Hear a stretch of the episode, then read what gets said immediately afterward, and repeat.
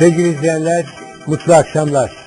Başkent Üniversitesi'nin kuruluşu Kanal D televizyonunda bir kırmızı çizgi programıyla karşınızdayız. Günlerdir izliyorsunuz. Bu hafta konuğumuz Halkın Yükselişi Partisi Genel Başkanı Sayın Profesör Doktor Yaşar Nuri Öztürk. Efendim hoş geldiniz. Sağ olun. Sevgili izleyenler, Türk halkına 65 kitap yazıp aydınlatan bir bilim adamı. Ve son kitabı Allah ile aldatmak. Bu akşam bu konuyu konuşacağız ancak daha önce Sayın Öztürk'le bir başka konuyu paylaşmak istiyorum. Aslında konuyla da belki örtüşecek ama tabii örtüşüp örtüşmeyeceğine Sayın Öztürk karar verecek.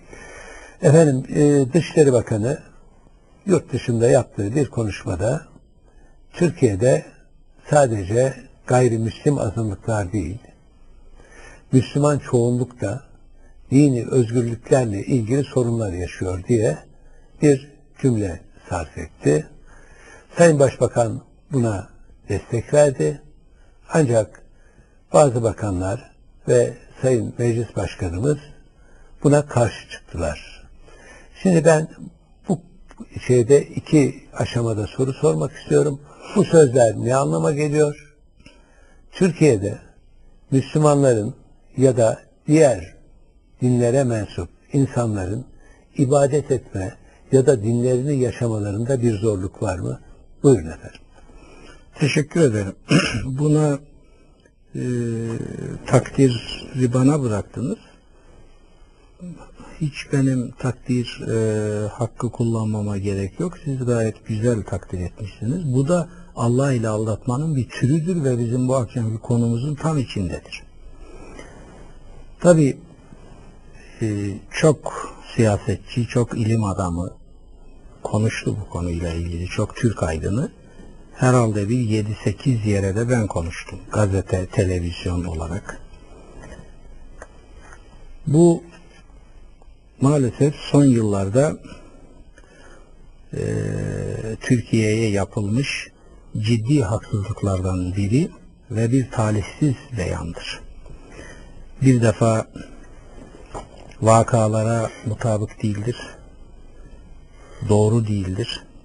İkincisi bir siyaset adamına yakışmayacak bir beyandır.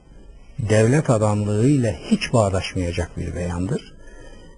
Bir ülkeyi yönetmekte olan devlet adamına ise hiç yakışmayacak bir beyandır. Ve eğer bir dinle ilgili sorundan bahsediyorsak sorun bizatihi bu beyanı verenlerin kendileridir. Evet bu manada Türkiye'de bir sorun var.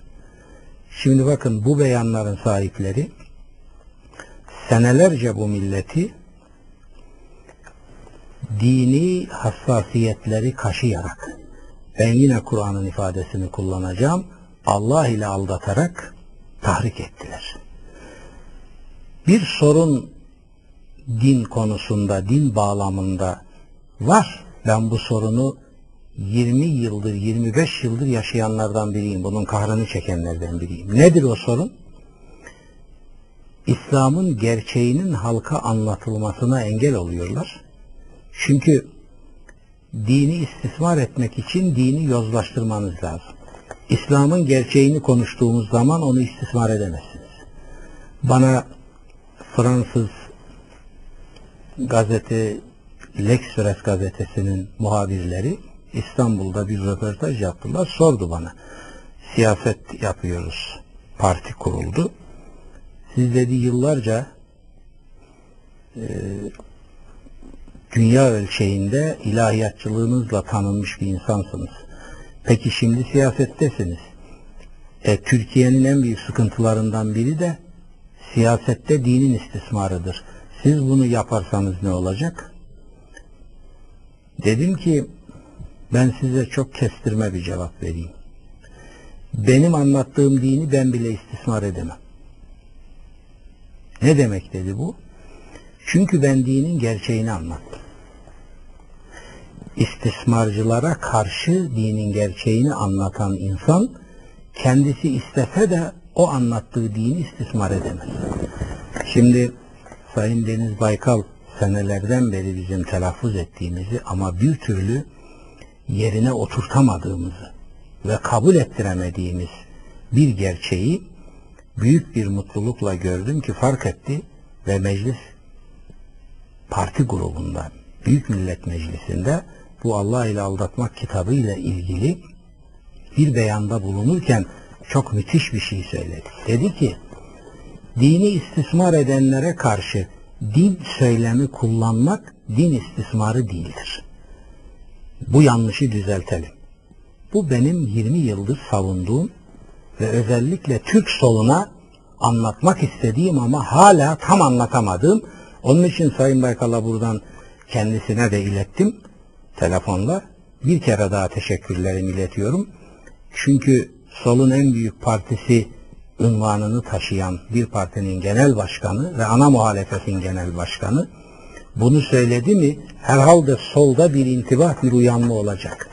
Yani Türk solu Allah ile aldatanların yanlışlarını dine fatura ederek dini itham ediyor ve kendisini dinin dışında ve karşısında görme gibi bir konumlama yapıyor. Tümü değil tabii ki. Şimdi Baykal bu açıklaması bu kitapla ilgili bu tabuyu sanıyorum ki ciddi biçimde sarstı. Ve çok önemli bir noktadır. Bu kitabın yazılışı kadar önemli buluyorum ben Baykal'ın o tavrını ki kaç yıldan beri e, kavgalıyız aşağı yukarı yani siyasetteki ifadesiyle ve bu büyük yürekliliği gösterdi ve büyük bir kitleye bir ufuk verdi. Bir yanlışı düzeltti, bir kırılmayı düzeltti. Çok ciddi bir meseledir. Şimdi senelerce dini istismar edenler tarafından ben o 60 küsür kitapla bunun bir de makaleleri var. Binlerle ifade edilen. 20 yıl sade hürriyette yazdım. 20 yıl aralıksız. 7 yıl tercüman işte son havadis işte star kaç yıl. 30 küsür yıl en büyük reytingli şeyli gazetelerde yazdım. Binlerce makale. Herhalde yüzlerce de televizyon konuşması. Bütün bunlarla İslam'ın Kur'ani ve Muhammedi gerçek çehresini anlattığımız halkı bugün Türkiye'yi din adına dışarıda jurnal edenler ve ekipleri aynı zihniyet. O zihniyet. Bizim karşımıza dikildiler ve ne dediler biliyor musunuz? Biz dinin gerçeğini anlattıkça bunları bilmeyen halka alıştıklarını din zanneden halka dediler ki bu yüzü tıraşlı, kravatlı, sinek kaydı tıraşlı, bıyıksız, sakalsız bu adam var ya, bu reform yaparak dini dejenere ediyor, yıkıyor dini.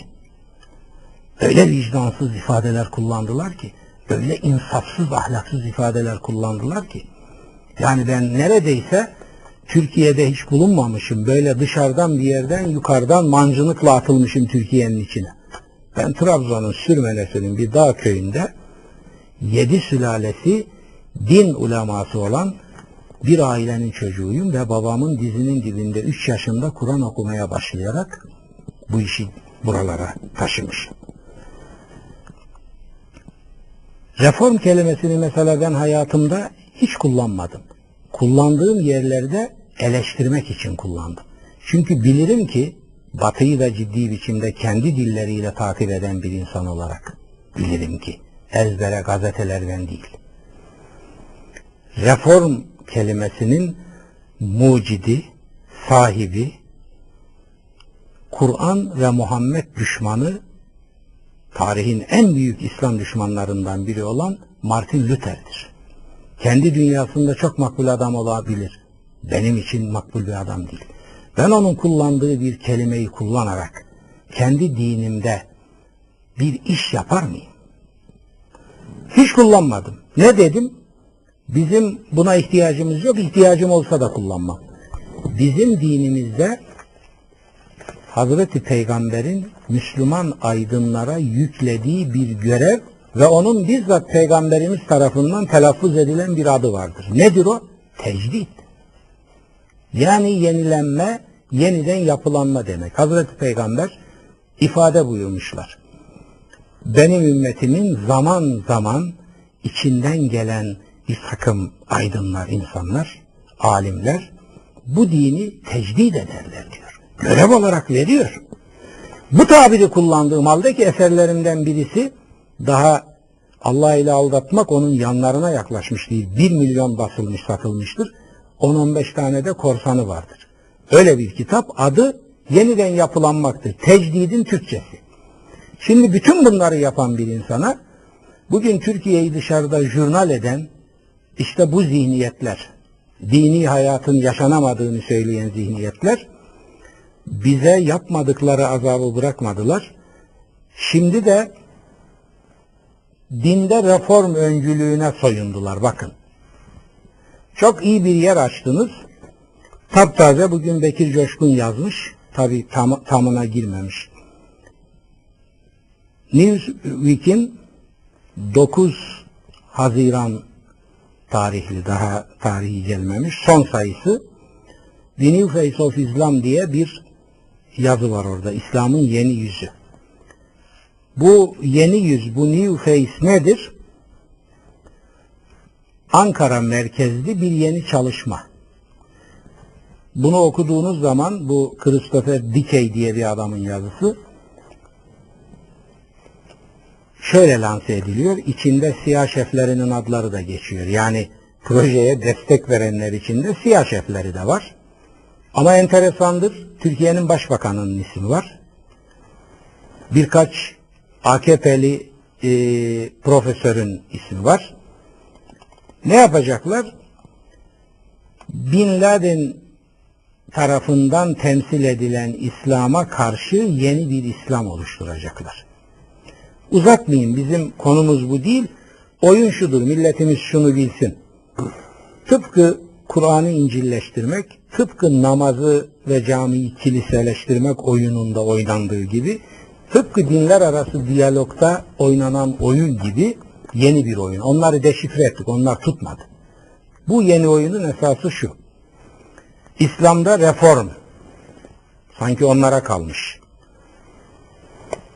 Bizim tecdidimizi reform diye itham edip bize hücum eden, hakaret edenler şimdi İslam'da reform diye siyah ve benzeri kuruluşlarla işbirliği halinde Bin Laden İslam'ına karşı yeni bir İslam geliştirecekler. Şunun adını koyun. Bunu yutacak aydınlar Türkiye'de olabilir ama yutmayacak aydınlar da var.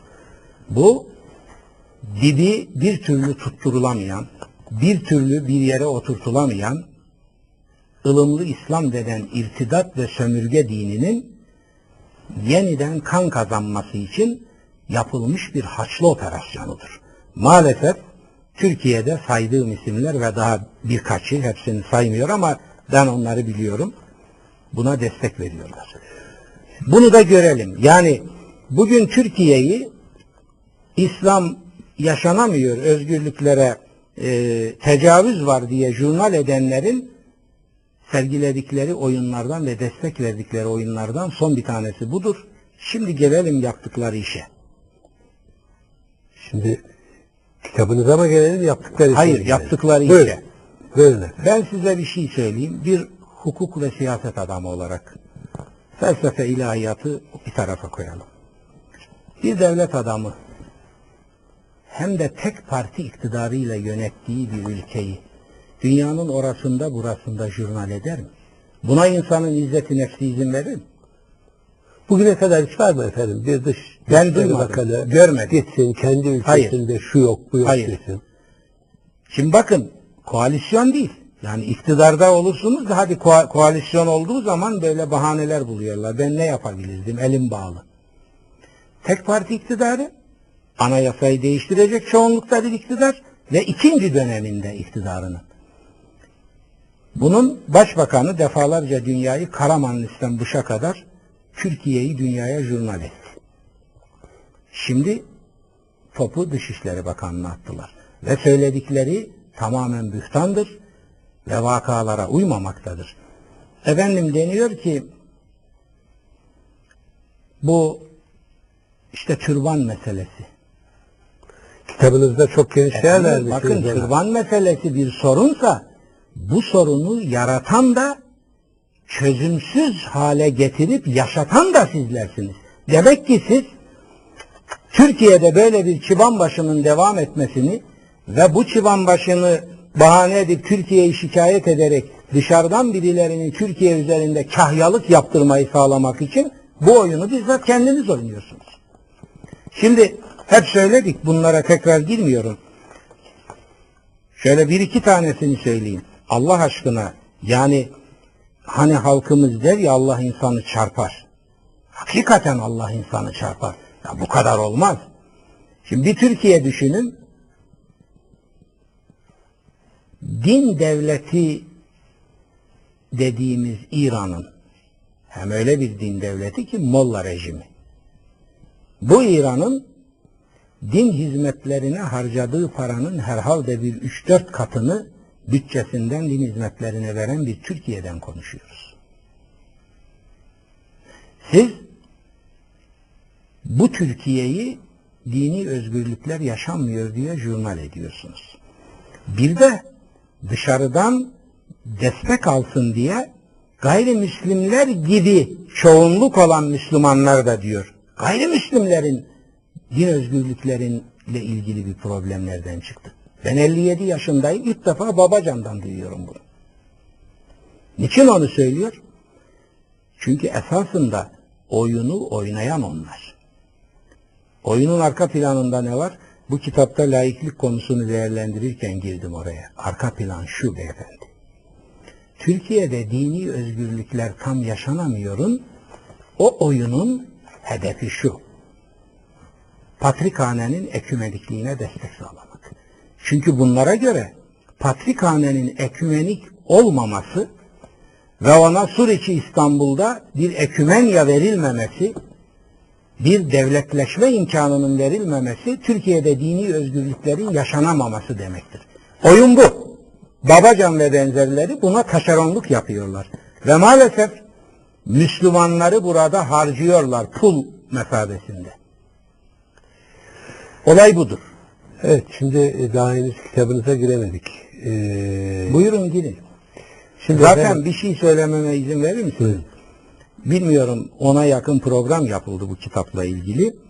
Ama ben bütün bunu yapanlara gönül dolusu teşekkürlerimi iletiyorum milletim adına. Fakat şimdi ne yapacağız bilmiyorum. Sizden pek ümitliyim. Çünkü sizin e, nasıl hazırlandığınızı biliyorum. Sağ olun, eksik olmayın. Daha kitabın içine girmedik. Şimdi efendim e, Hep kapağından girdik. Şimdi izin verirseniz biz- ben de kitabın içine girmek ve bu kitapta yazdıklarınızı biraz daha geniş anlatmanızı izleyicilerimizle paylaşmanızı istiyorum.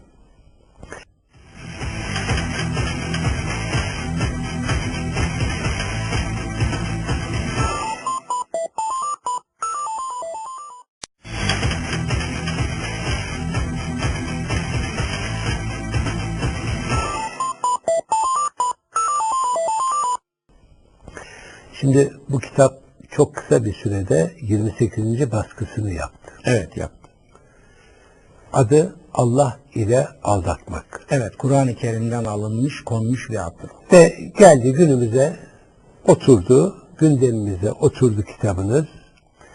Ve ben kitabı okurken siyasi kimliğinizi arka planda tuttuğunuzu, düşünce ve bilim adamı kimliğinizi ön plana çıkarttığınızı hissettim. Siyasi kimliğimi hiç koymadım. Mesela Yani- HYP Genel Başkanı sıfatım hatta milletvekili sıfatım yoktur kitabın üstünde. Onu kastı mahsusla yaptım çünkü bu kitabın bu kitabın ne eleştirdikleri benim partimin dışındaki insanlardır ne de yanında oldukları benim partim gibi düşünenlerdir. Bu kitabın eleştiri hedefi Türkiye'ye kötülük eden dış odaklardır. Onlara alet olan içeridekileri bile ben eleştiri hedef seçmemişim. Onlar nihayet bu ülkenin çocuklarıdır. Hataları sevaplarıyla. Onları uyarırım. İki, benim siyasi anlayışımın yanındaki insanların düşünceleri, anlayışları burada asla yer bulmamıştır. Burada iki şey var. Bir, Kur'an bu konuda ne diyor?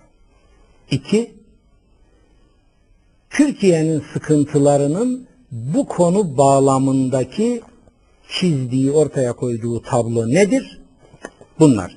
Bir üçüncüsünü ekleyebilirsiniz. Bunun çıkışı nedir? Bunun çıkışı da tabii ki bu kitapta en azından belli bir ölçüde gösterilmiştir. Bir de ben hemen bir şey ekleyeyim izin verirseniz. Geçmişimizde din adına çok önemli işler yapmış bir takım insanların söylemleri var kitabımızda. Gayet tabii. Şimdi efendim e, biraz önce siz de söylediğiniz Allah ile aldatmak Kur'an'dan aldığınız bir cümle. Kur'an'da hem de bir yerde değil, defalarca kullanılmış. Şimdi siz bunu gündeme getirene kadar hiç gündeme gelmedi. Hayır. Getirilmedi. Türk insanının lügatine Hatta saklandı. benim bunu. Hatta saklandı. Evet. Şimdi bu uyarıya dikkat çekmek istiyorsunuz. Peki bunun bilinmesinde siyasetçilerimiz, din adamı geçinen zat-ı muhteremlerin rolü nedir? Bir de diyorsunuz ki kitabınızda Müslüman kendi diniyle vuruluyor. Aldatan sizi Allah ile aldatmasın. Lokman 33'ten alıntı yapmışsınız. Fatır 5, Fatih Hadis 5, 14. Hadis 14. Evet. Ve bir de bir başka bölümde diyorsunuz ki Kur'an Allah ile aldatılmayın ihtarında bulunmasına rağmen Türk halkı dinine olan derin saygısı yüzünden aldatılıyor. Lütfen açınız. Evet.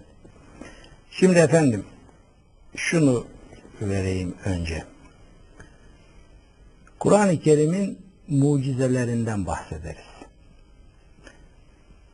Ben Kur'an-ı Kerim'in bizatihi kendisinin bir kelam mucizesi olduğuna inanan adamlardan biriyim. Benim hocam diye hitap ettiğim değerli ilahiyatçılardan biri ki bana göre İslam dünyasında ender beyinlerden biridir. Profesör Hüseyin Atay'ın bir tabiri var. Böyle esprili. Karadenizliliğine yakışan bir espriyle muhteşem bir hakikat ifade etmiştir. O der ki sık sık bak kardeşim Kur'an'ı kim yapmışsa Allah odur. Çünkü bu Kur'an'ı Allah'tan başkası yapamaz. Ben de aynı inanan bir insanım. 50 53 yaşından beri dersek 55 yılını yaklaşık Kur'an'a hizmete vermiş bir insan olarak. Şimdi Kur'an-ı Kerim'in mucizeleri dediğimiz zaman bütünü Kur'an'ın zaten. Hazreti Peygamber'in en büyük mucizesi Kur'an-ı Kerim'dir. Her peygamberin mucizesi var. Fakat Kur'an-ı Kerim'de özellikle böyle hemen öne çıkan böyle çok fazla ilim, irfan sahibi olmayı gerektirmeyen, herkesin gözüne adeta hemen gelip batan mucizeler var Kur'an'da. Bunlardan bir tanesi işte budur. Bu tabirdir. Hiçbir kutsal metinde ben hukukçu, felsefeci ve ilahiyatçı bir insan olarak dünyadaki hemen bütün kutsal metinleri mesleğim icabı incelemek zorunda. Gidim inceledim. Hiçbir kutsal metin Allah ile aldatılmayın diye bir ihtar taşımıyor. Yalnız Kur'an-ı Kerim'dedir. Ve Kur'an'ın Allah'ın kelamı diye bir sıfatı var. Yani Kur'an'ı gönderen kudret ona inanmış insanlara diyor ki 1500 küsür yıl önce nazil olduğunda Cenab-ı Hak diyor ki sizi benimle aldatacaklar. Dikkat edin.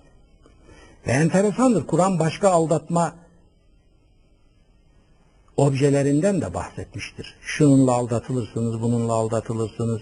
Mesela dünya zevkleri, şehvet, şöhret, mal bunları sayıyor. Fakat Allah ile aldatma tabirini kullandığı zaman pekiştirme ifadeleriyle diyor ki sakın sakın aldatan sizi Allah ile aldatmasın.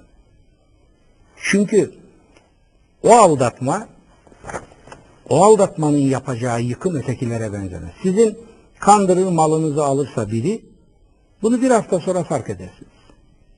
Evinizi soyarsa üç gün sonra fark edersiniz. Sizi bir biçimde aldatırsa bunu beş ay sonra, bir sene sonra, beş sene sonra fark edersiniz. Fakat Allah ile aldatılan kitlelerin bunu fark etmesi asırlar sürüyor. 9-10 asır sürdü Engizisyon'un zulmü. Şimdi Allah ile aldatılırsanız ne olur? Büyük Mevlana bu toprakların manevi mimarlarından biri. Onun oğlu ve halefi Sultan Veled vardır. Sultan Veled'in de büyük bir irfan hazinesi olan Marifi vardır. Kitabı. Sultan Veled Mevlana'dan almıştır ama şu ifade Sultan Veled'indir. Diyor ki bütün sıkıntıları aşmak için la havle çekerek Allah'a sığınır. Fakat eğer senin sıkıntılarına bizzat Allah sebep yapılmışsa hangi la havle ile kurtulacaksın? Şimdi anlıyor musunuz Kur'an-ı Kerim'in Allah ile sakın aldatılmayın çünkü o zaman iflah etmezsiniz demesinin hikmetini. Şimdi en büyük mucizesi Kur'an'ın budur. Bizzat Kur'an'ı vahyeden kudret sizi benimle aldatacaklar dikkatli olun diyor. İki, bir büyük mucize daha Kur'an-ı Kerim'den. Buna ben Bakara 213 mucizesi diyorum ki bu kitapta bir başlıktır. Bakara suresinin 213. ayeti yarım sayfadan fazla bir ayettir. Uzun bir ayettir. Ne diyor biliyor musunuz? Özetini veriyorum. İnsanlığın ıstıraplarının, kavgalarının, boğuşmalarının, didişmelerinin, kanın, dehşetin, şiddetin arkasında Allah'ın rahmet olarak gönderdiği dini temsil ettiğini söyleyenlerin kötülükleri vardır. Bu kadar. Bunu da hiçbir kutsal metinde bulamazsınız. Üç, yine Kur'an-ı Kerim bir mucize daha önümüze koyuyor. Bir büyük eleştiri daha getiriyor. Ve hitap kendi müminlerinedir. Ey iman edenler! Şunu bilin ki ruhban ve ahbar Yahudi ve Hristiyan din adamları tabi İslam'da din sınıfı yok ve Kur'an vahyedildiği zaman zaten böyle birilerinden bahsetmek mümkün değil ama Nas'ın nüzulunun özel oluşu onun manasının umumiyetini engelli. Yani e, nüzulün hususiyeti sebebin umumiyetine, e, sebebin hususiyeti mananın umumiyetine engel değildir. Şimdi ders alması gereken Kur'an müminleridir. Çünkü ey iman edenler diye başlıyor. Ne diyor biliyor musunuz? Bu dini temsil edenler. Hahamı, rahibi ve tabii ki sonradan gelen bizimkiler, adları neyse. Tabire bakın şimdi. İnsanların mallarını doymaz bir şekilde lamı tekit kullanmıştır. Leye'külûne. Ben onu tıka basa diye ifade ediyorum. Tekidi Evet. başka veremem. Doymaz bir şekilde yerler ve insanlara sizi Allah'a götüreceğiz diyerek Allah'ın yolundan uzaklaştırırlar. Şuna bakar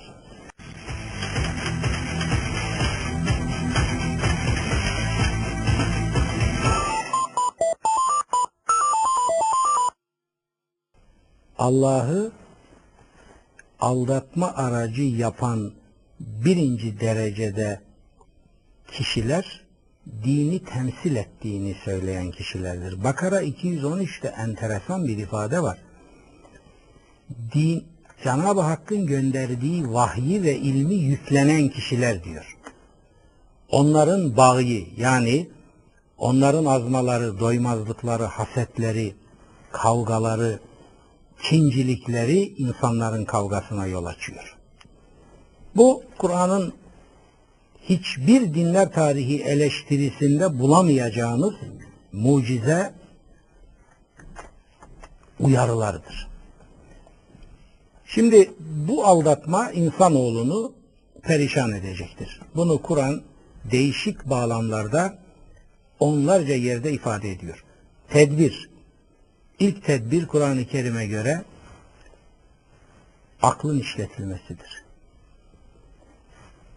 Ragıp el-İsfahani Kur'an dilinin büyük ustalarından birisi aklın işletilmesi meselesini incelerken Kur'an adına Ezzeri adlı e, muhteşem eserinde akıl komutan olacak diyor.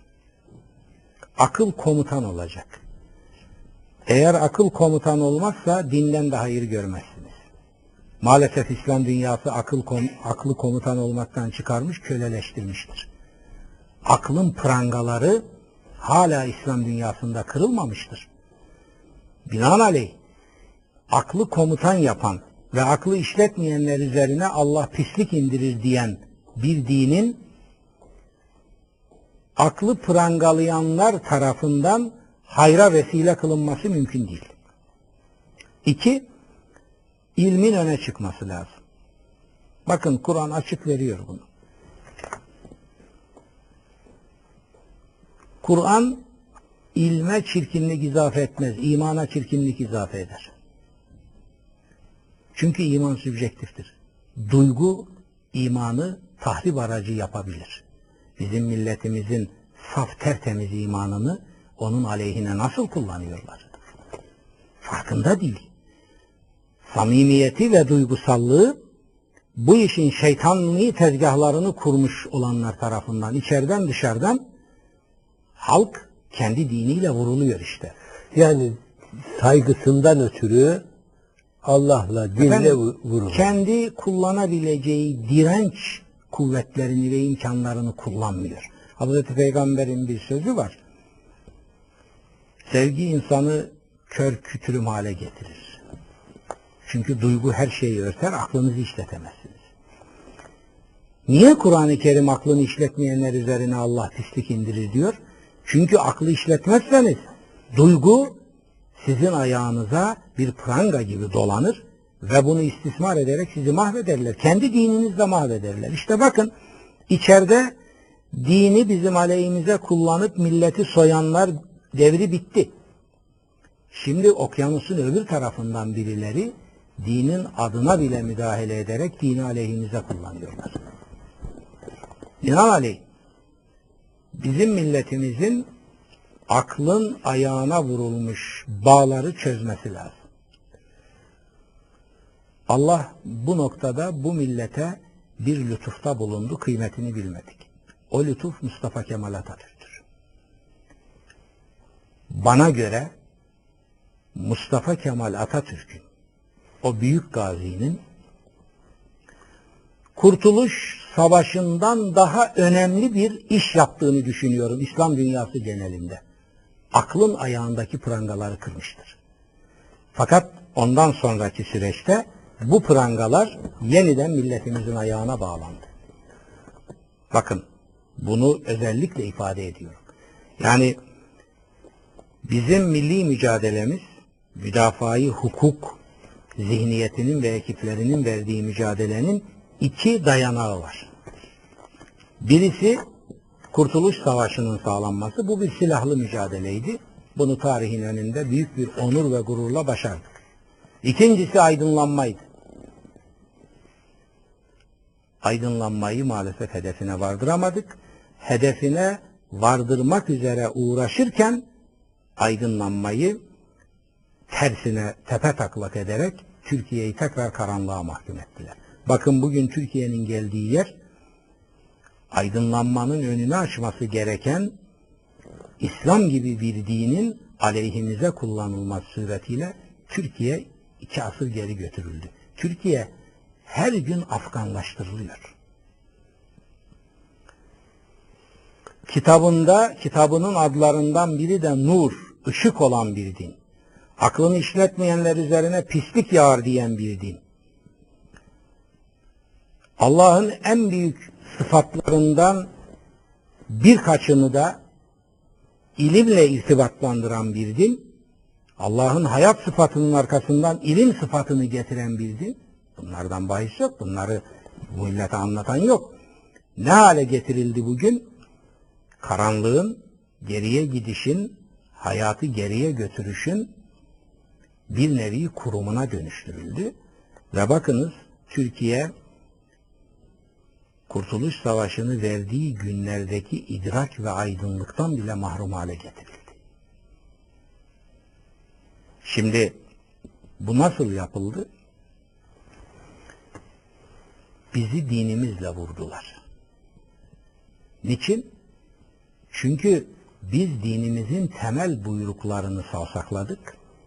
Dinimizin hurafelerle karartılmış çehresini din zannettik. Esas cevherindeki, özündeki ışığı ve güzelliği göremez hale geldik. Olay budur. Zannettik de yoksa bizi o yönde mi eğittiler? İki, biraz önce bir soru sormuştum. Şimdi Allah ile aldat, aldatan sizi Allah ile aldatmasın. Sözü, Çünkü ondan kurtulmak zor. sözü, Bakın kurtulamıyor. sözü bizden niye gizlendi? Onu da bir Mesela. açarsanız. Şimdi bir şey söyleyeyim milletimize. Onu da bir gün milletimizin önüne koyacağım. Benim bir çalışmam var. Bu yıllardır sürer. Böyle milim milim gergef gibi onu işliyorum.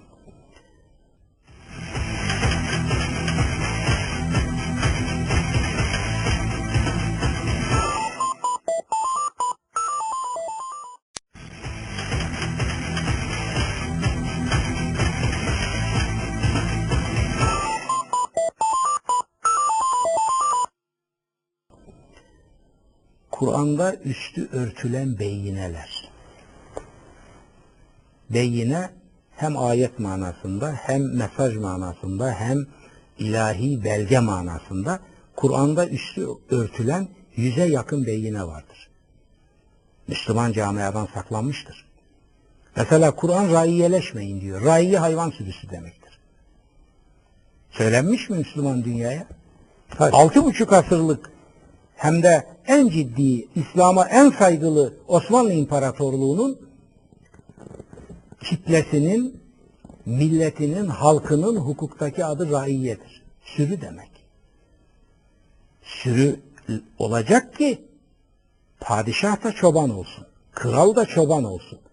Kur'an-ı Kerim padişahlık ve sultanlıkları zillet, meskenet ve zulüm sistemi olarak tanıtıyor. Birbirine bağlı bu. Kur'an'ın ilahi insicamı bu. Bunu görmek lazım. Bunu göstermediler millete. Kur'an adına sadece Arap harflerinin telaffuzunu öğrettiler. Ayın şöyle okunur, dat böyle okunur, kaf şöyle çıkarılır. Büyük Elmalılı diyor ki, kaf patlatmak, ayın çatlatmakla Kur'an anlaşılmaz diyor.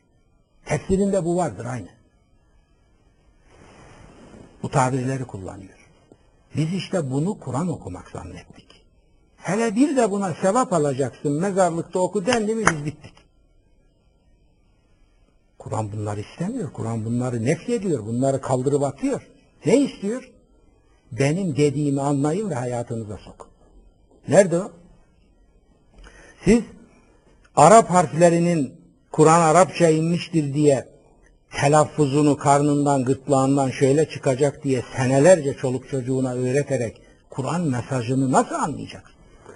O kitabınızda O çok var orada. geniş var. Ben Hatta e, o da Allah ile onu, oyunlarından onu, onu soracağım e, biraz sonra Şimdi size. şuraya getireyim. Sizin sorduğunuz sorunun sadet kısmına gelelim. Bizim mesela Kur'an bu beyinelerden birini söyledim. Raiyeleşmeyin diyor ve kimseyi başınıza rai, çoban yapmayın. La tekulu ra'ina. Bize çobanlık et demeyin kimseye diyor. Kim olduğu gösterilmemiştir. Hiç kimseye demeyin.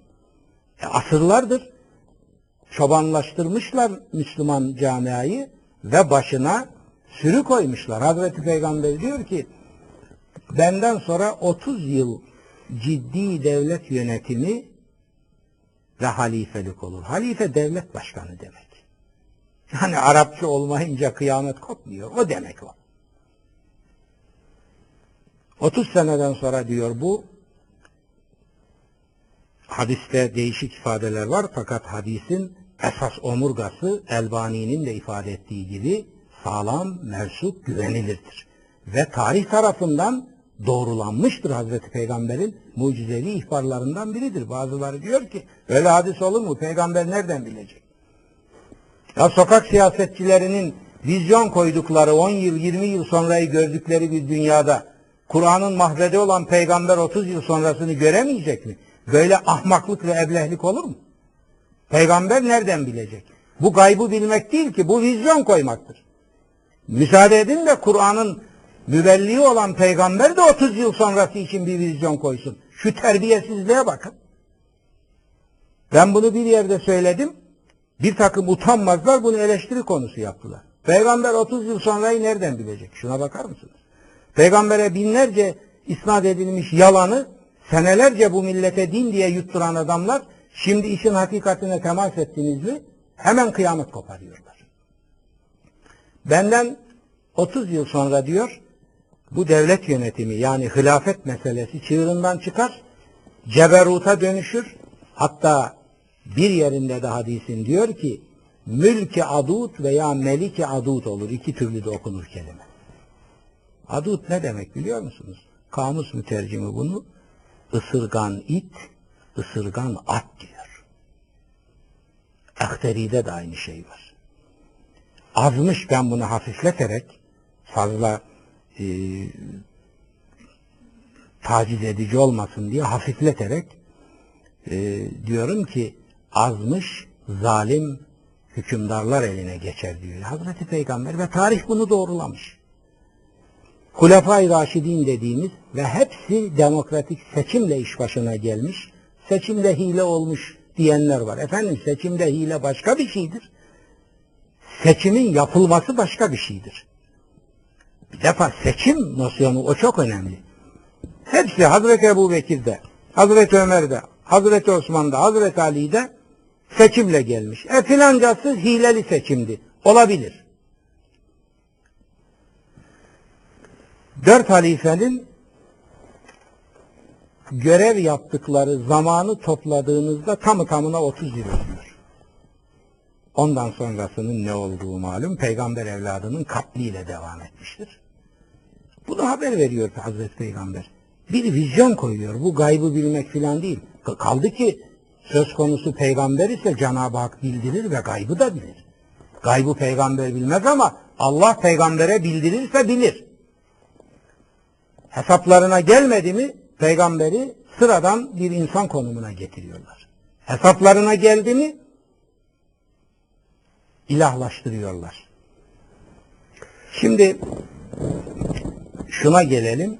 Üstü örtülen beyinelerden biri de Allah ile aldatılmayın uyarısıdır. Defalarca Kur'an'da geçtiği halde milletimize bunu anlatmamışlardı.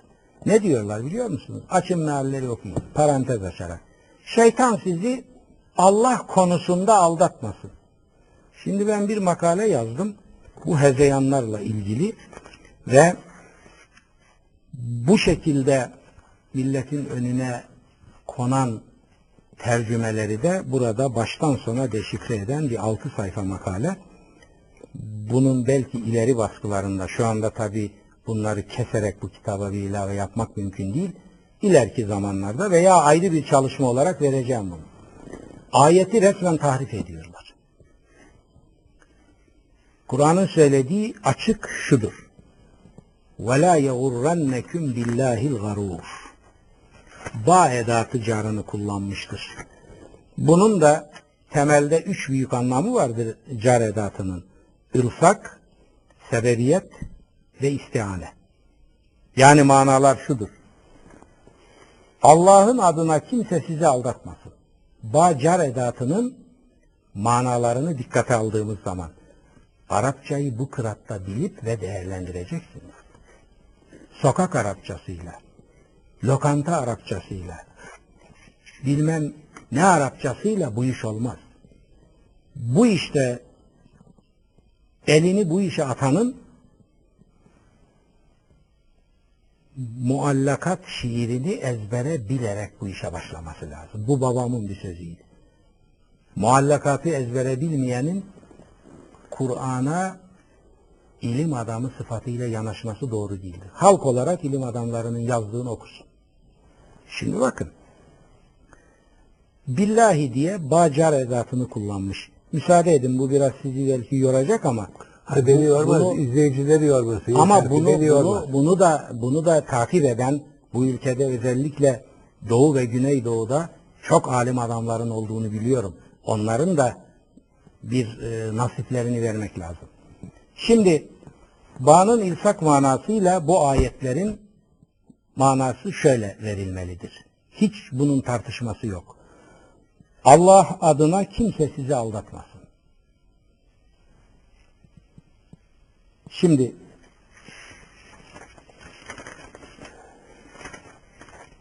müsaade edin. Aldatan sizi sakın Allah'a tutunarak, ona yapışarak aldatmasın. Billahi'deki ba edatının ilsak manası.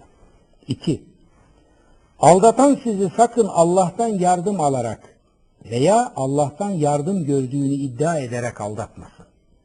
Ba'nın istihane manası.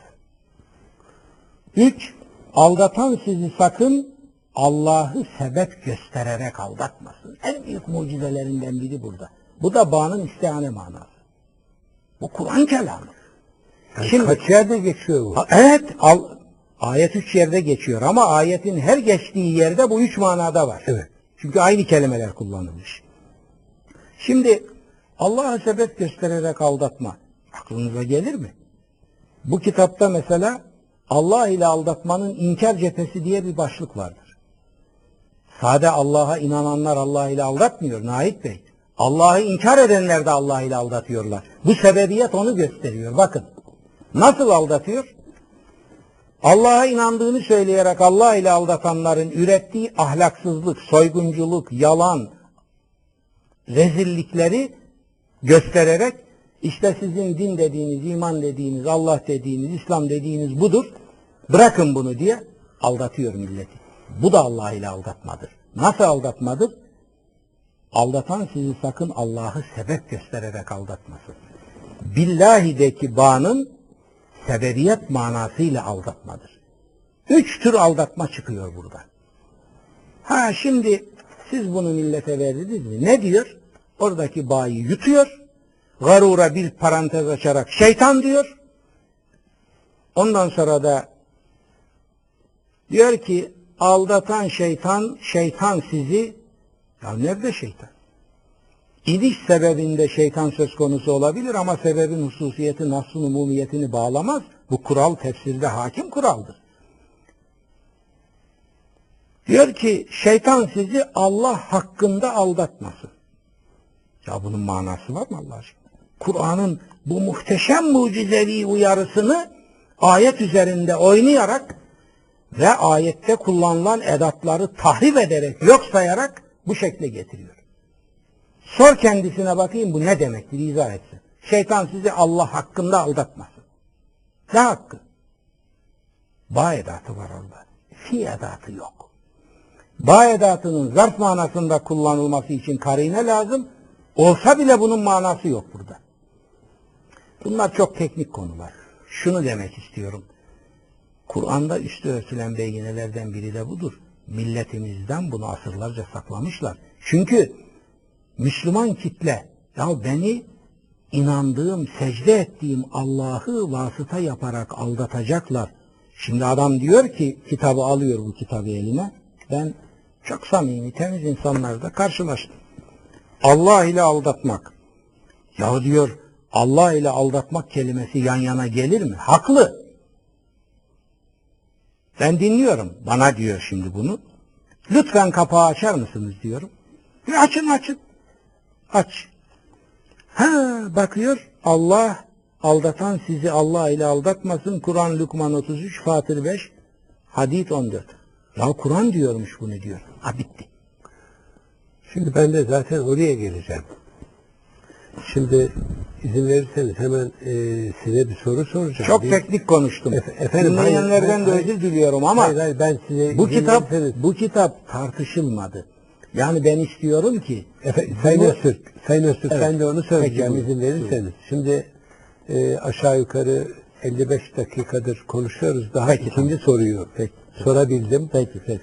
Eğer sizden söz alabilirsem önümüzdeki hafta bunu devam edelim. Çünkü izleyicilerimizden de çok soru geldi. Gelmeye de devam ediyor.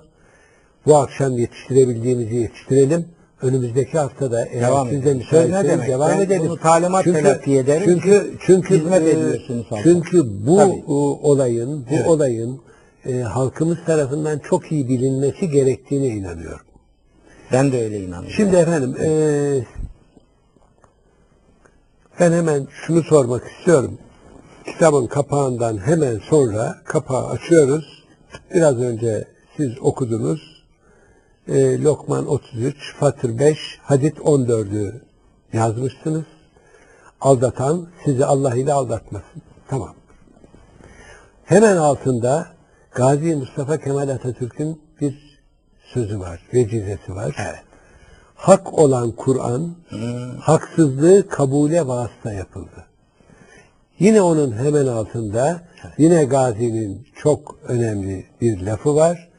Dünyanın yarısını her zaman ve dünyanın hepsini bir zaman aldatmak mümkündür.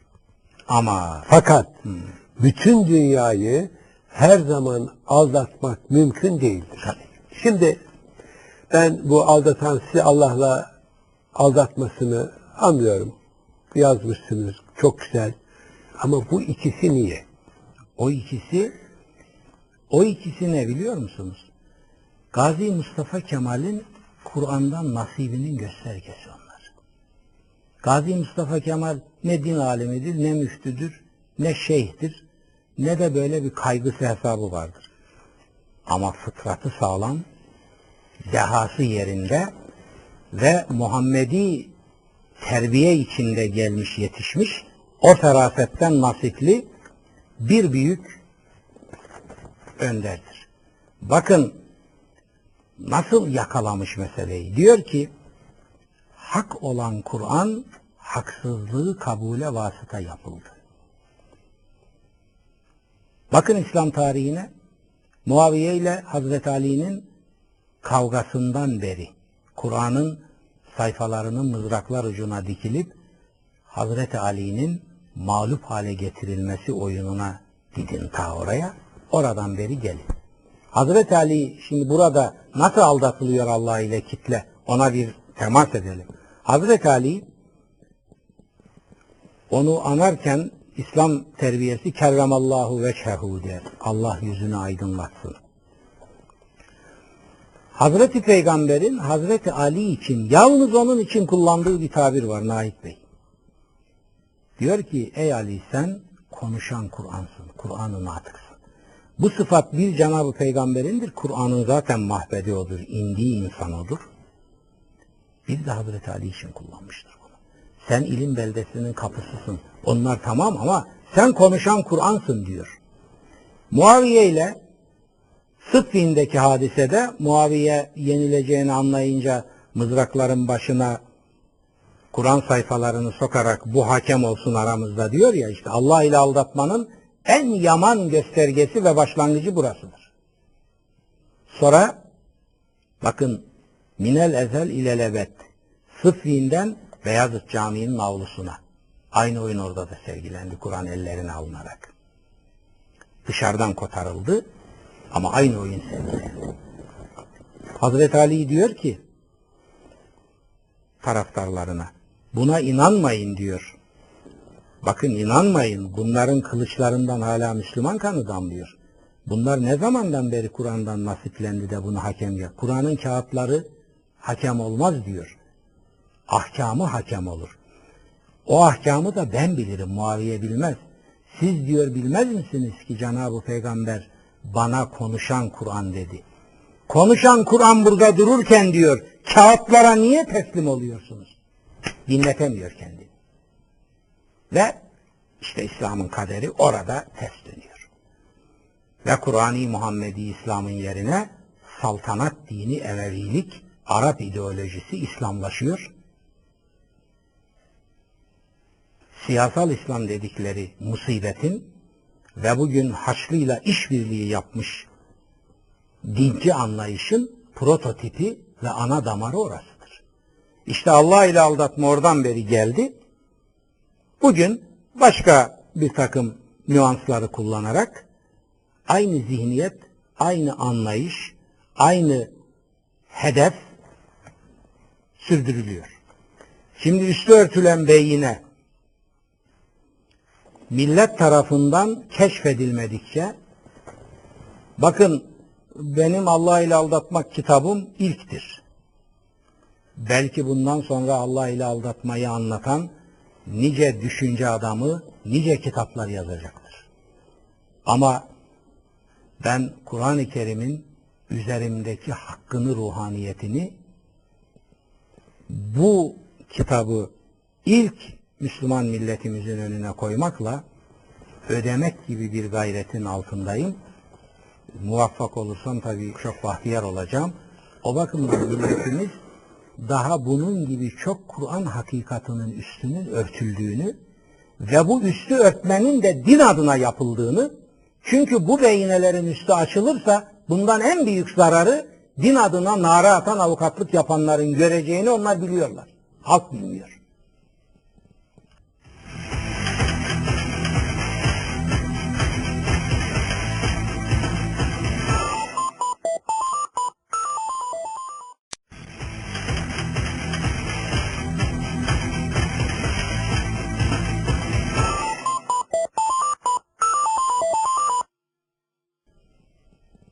Halk bilmiyor. O zaman ben solcusuna, molcusuna, işte ben layıkım din söylemi kullanmam diyenlerine vicdanlarına hitap ederek buradan diyorum. Bu zehirin pan zehiri bu dinin içinden çıkacaktır.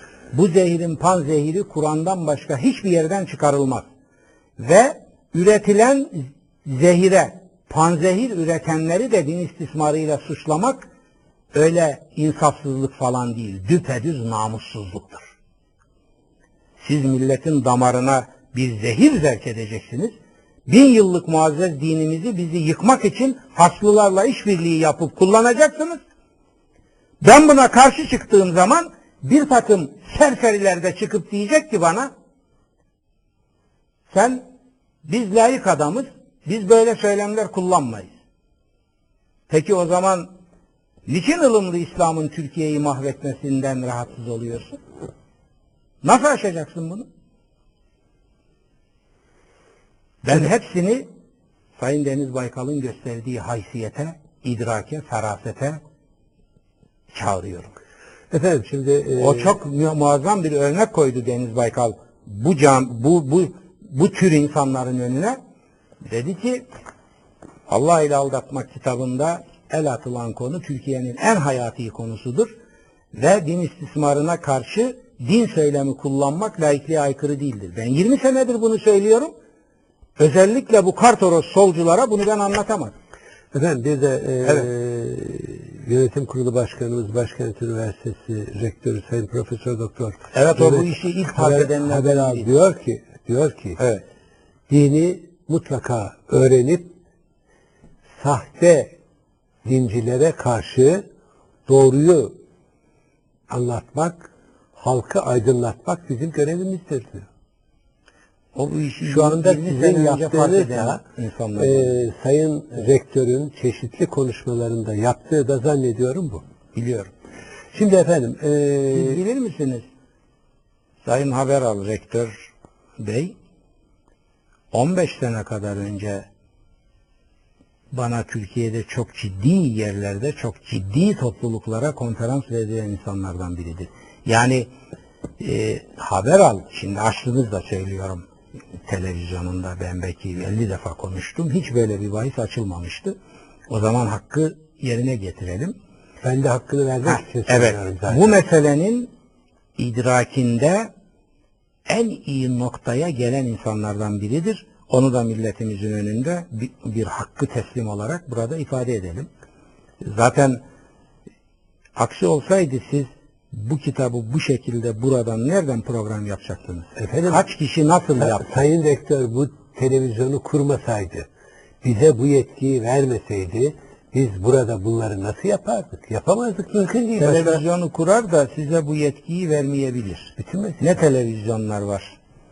Şimdi efendim. İktidar e, rahatsız olur, dinciler rahatsız olur diye kelime anlıyorlar. Ee, kelime. Sa- Sayın Rektör'ün Allah'tan başka hiç kimseden korkusu olmadığını her yerde söylediğimde söyleyelim. Ve ondan sonra size ben şunu sormak istiyorum. Kitabınızda diyorsunuz ki Allah ile aldatmanın üç dayanağı var. Havel, düvel, değer. Kaçıncı sayfa? Valla sayfasını hatırlamıyorum ama bunu Ebu Hamza'ya dayandırıyorsun. Evet o mu- muhteşemdir ama şimdi ben onu göreyim. Çünkü 400 sayfanın içinde Ebu Hamza'nın o sözlerini Allah ile aldatmanın 3 dayanağı. Evet. 46. sayfa. Evet. evet. Müsaade edin biraz bunlara da televizyonlar Ben alışsın. de hemen buldum. Ben de buldum. Evet. Ben de buldum. Ebu Hamza el-Harici. Evet. Hicri 130'da ölmüş adam. Yani tabiun devrinden. İslam'ı yozlaştıran Emevi krallığının kurucusu Muaviye'nin yönetimini ve kişiliğini anlatırken hem Allah ile aldatmaya hem dinci siyasetleri tanımamıza yardımcı olan muhteşem bir tespit yapmaktadır. Şöyle diyor. Hazreti Peygamber tarafından hem kendisi hem de babası lanetlenmiş bir adamdı. Birisi için. Allah'ın kullarını işte burası önemli. Nasıl aldatılıyor? Havel. Müslümanların mallarını düvel, Allah'ın gönderdiği dini devel yaptı. Allah ile aldatmanın üç dayanağı bunlar. Niçin yapılıyor Allah ile aldatma? Havel için bir, köleleştirmek demek. İşte raiyeleşmek demin anlattık. Düvel, halkın malını saltanat elde etmek için kullanmak demek. Kur'an'ın mucizelerinden biri derken demin buna atıf yaptık. Evet. Şimdi bir şey daha söyleyelim burada. Ebu Hamza el-Harici makamı cennet olsun. Bu düveli bak halkın malını saltanat elde etmek için kullanmak demek. Nahit Bey siz bilir misiniz ki Kur'an-ı Kerim kamunun mallarını çalıp çırpan ve ait olduğu yere ulaşmasını engelleyenleri dinsizlikle suçlamaktadır. Dini inkarla suçlamaktadır. Ve Hazreti Peygamber bunların cenaze namazlarına gitmemiştir hayatı boyunca. Şimdi 30 yıldır bu ülkede mesela ben buradan Müslüman din kardeşlerime hitap ediyorum.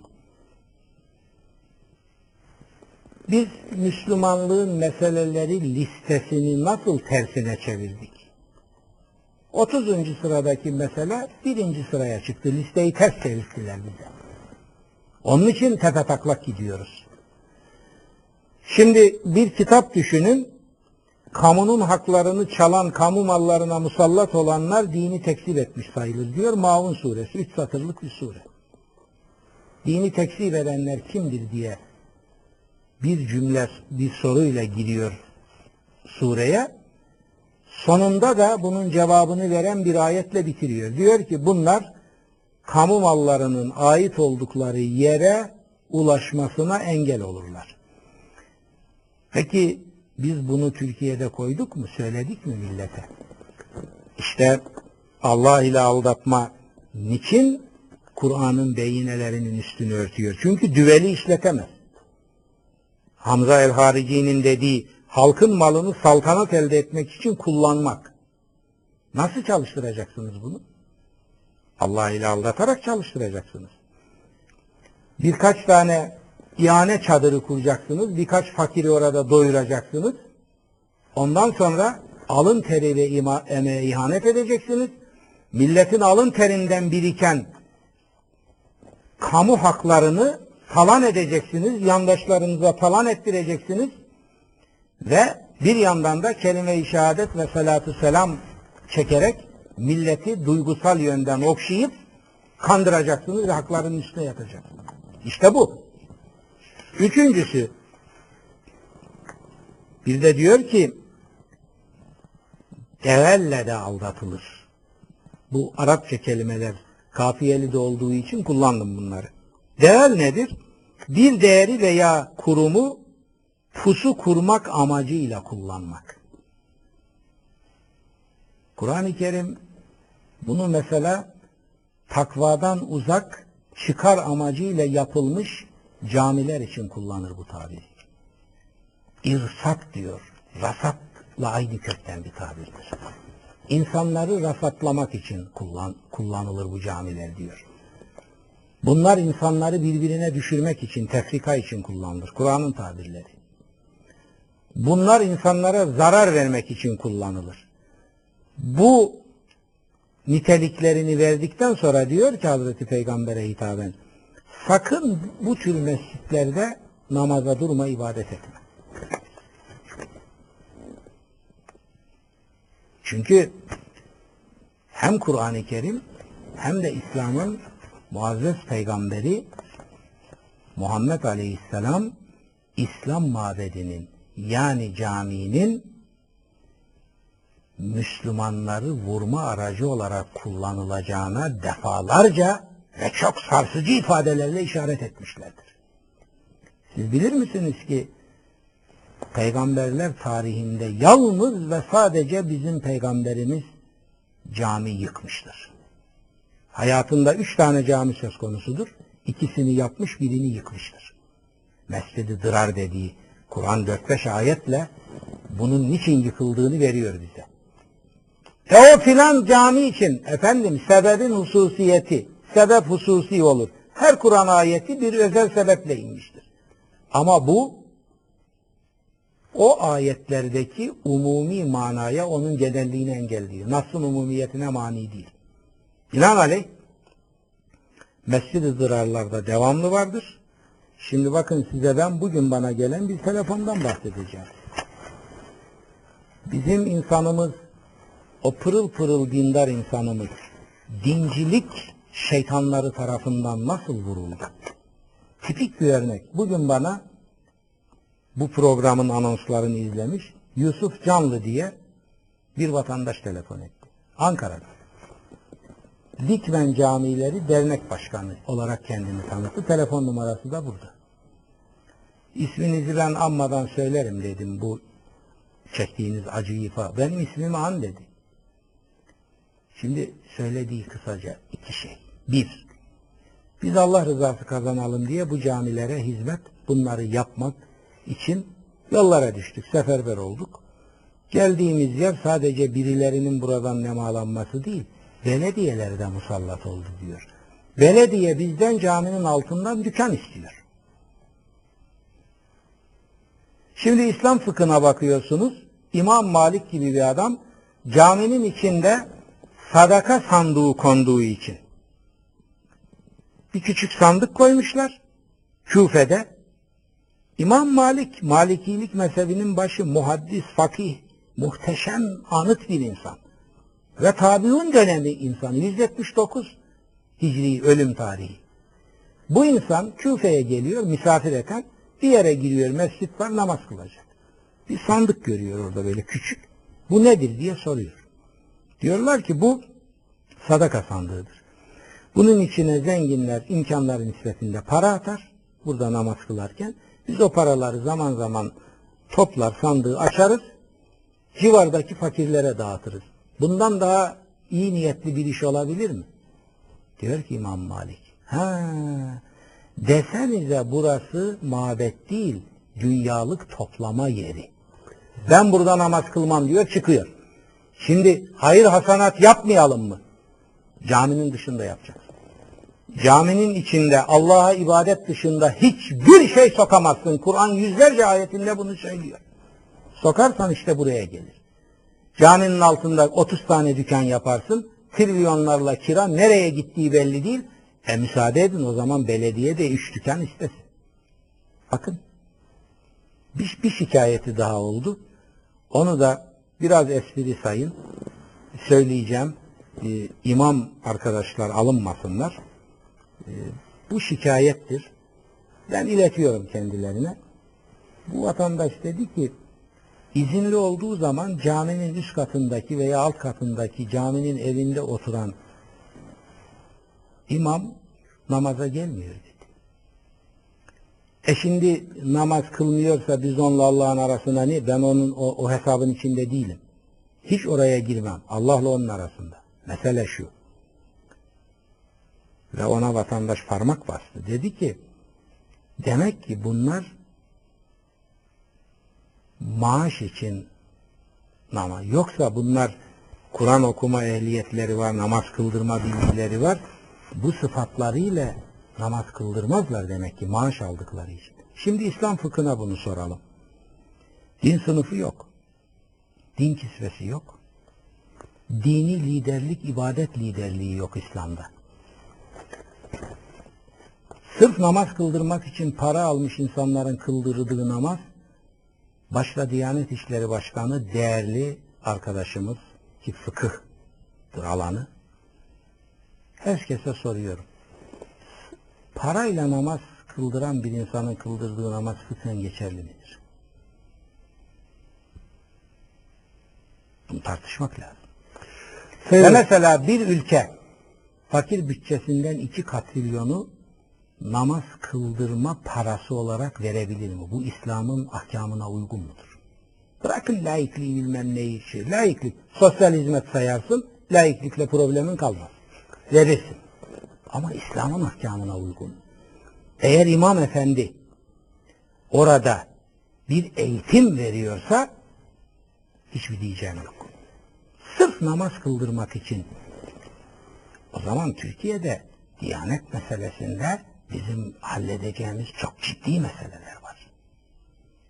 Çok ciddi bırakın laikliği şunu bunu. İslam'ın ahkamına aykırı yürüyor bu iş. Bundan hayır gelmez bu millete. Bunlar üzerinde operasyon lazım. Operasyon lazım. İşte İmam-ı Malik orada. Bir yandan hak mezhep diyeceksin. Öbür taraftan onların önümüze koyduğu bütün ışıkları ve aydınlıkları çiğneyeceksin. Böyle, böyle saçmalık olur mu? O zaman ne oluyor Nahit Bey? Bunu gören birileri, İslam'ın düşmanları suyun öbür tarafından diyor ki böyle yürümez bu iş kardeşim. Sizin dininizin adını değiştireceğiz. Bunun adı ılımlı İslam olacak. Buyur işte. efendim şimdi e, Evet. daha sonra soracaktım ama e, camilerden, hocalardan söz edince o soruyu biraz öne çektim. Diyorsunuz ki Allah ile aldatmanın camilere tasallutu söz konusudur. Artık Ve, küresel düzeyde ve, hem de. ve şey devam oldu. ediyorsunuz. Evet. Diyorsunuz ki Allah ile aldatmanın öncüleri de din, din sınıfıdır. Kur'an diyor. Bakara 213 diyor. Evet. Şimdi esasında bizim dinimizde ruhban sınıfı yok. Yani böyle bir sınıf yok. Esasta yok ama bu var. Esasında yok. Peki o zaman yani bu nasıl oluyor? Biz başka Kur'an, bu halkı aldatanlar başka Kur'an mı okuyorlar? Bu konuyu aydınlatırsanız. Hayır. Hayır. Kur'an aynı. Peki ne? Geldiği günden beri aynı. Bizim dinimizden Kur'an'ı çıkardılar. Bizim dinimizin Kur'an'la irtibatı kalmadı. Öyle işte birkaç şey. Bizim dinimizin Kur'an'la irtibatı Kur'an'ın sevap almak için ne demekse. Kur'an'da böyle bir tabir de yok. Kur'an'ı okursanız manasını anlamadan sevap alırsınız diye bir tabir yok. Bizim dinimizde Kur'an'ın yeri mezarlıkta ölülerin arkasından okunmaktır. Kur'an Yasin suresinde ben ölüler için gelmedim. Dirileri uyarmak için geldim diyor. لِيُنْذِرَ مَنْ كَانَ حَيَّ Kur'an. Hem nerede diyor bunu bilir misiniz? Özellikle ölülere tahsis ettiğimiz Yasin suresinde. Adeta tokatlıyor bizi. E bunu da sakladılar millette. Ben size bir şey söyleyeyim. Diyanet camiasının değerli mensupları, arkadaşlarım, öğrencilerim var, arkadaşlarım var. Artık pek hocam kalmadı Diyanet'te benim, yaşlandık çünkü. Şunu söyleyeyim. Hazreti Peygamber'in hayatında ölüler için Kur'an okuma diye bir hadise var mı? Hurafe kitapları dahil böyle bir şey var mı? Haccac döneminde bu başlatıldı. Emevilerin zalim Basra valisi. Ve ondan sonra dinleşti.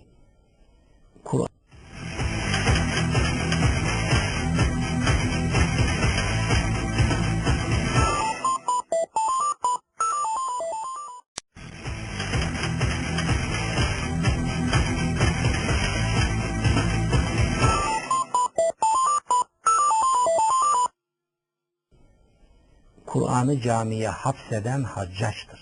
Camilere musafları koydu ve dedi ki girin burada okuyun. Emevi camileri hapishane olarak kullanma zihniyetinin ilk mümessilidir. Muhammed İkbal 1920'lerin Hindistan'ında Müslümanlara hitap ederken diyor ki sizin bu girip saatlerce namaz kıldığınız camiler İngilizlerin hapishaneleridir diyor. Siz orada Muhammedi özgür insanların kıldığı namazı kılmıyorsunuz. Bakar mısınız şuna? Bakar mısınız?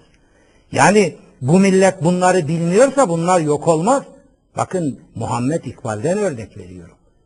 İslam'ın o büyük vicdan adamı. Bakın Türkiye'de bugün resmi rakamı 80 bin, bana göre gayri resmileriyle mescitler dahil, onlar da Allah ile aldatma odağı olarak kullanılıyor. Çünkü 100 bin civarında mescit var, resmi gayri resmi. Bunları Batı emperyalizmi Bob hapishanesine dönüştürmek istiyor. Demin bahsettim işte Ankara'da yeni bir yapılanma, yuvalanma, dinde reform falan. Şuna bakar mısınız? Dinde reformu siyah şefleriyle onların seçtikleri birkaç adam Türkiye'de. Siyasetten ve ilmiyeden. Bunlar kotaracak. Bakar mısınız buna? Camileri Bob hapishanesine dönüştürmek istiyorlar. Gardiyansız hapishane. Gardiyan parası bile vermiyor. Sonra imamın birisi İstanbul'un bir yerinde Kur'an'ın bir ayetini caminin önündeki öğretim tahtasına yazdığı için adamı takibe alıyorlar.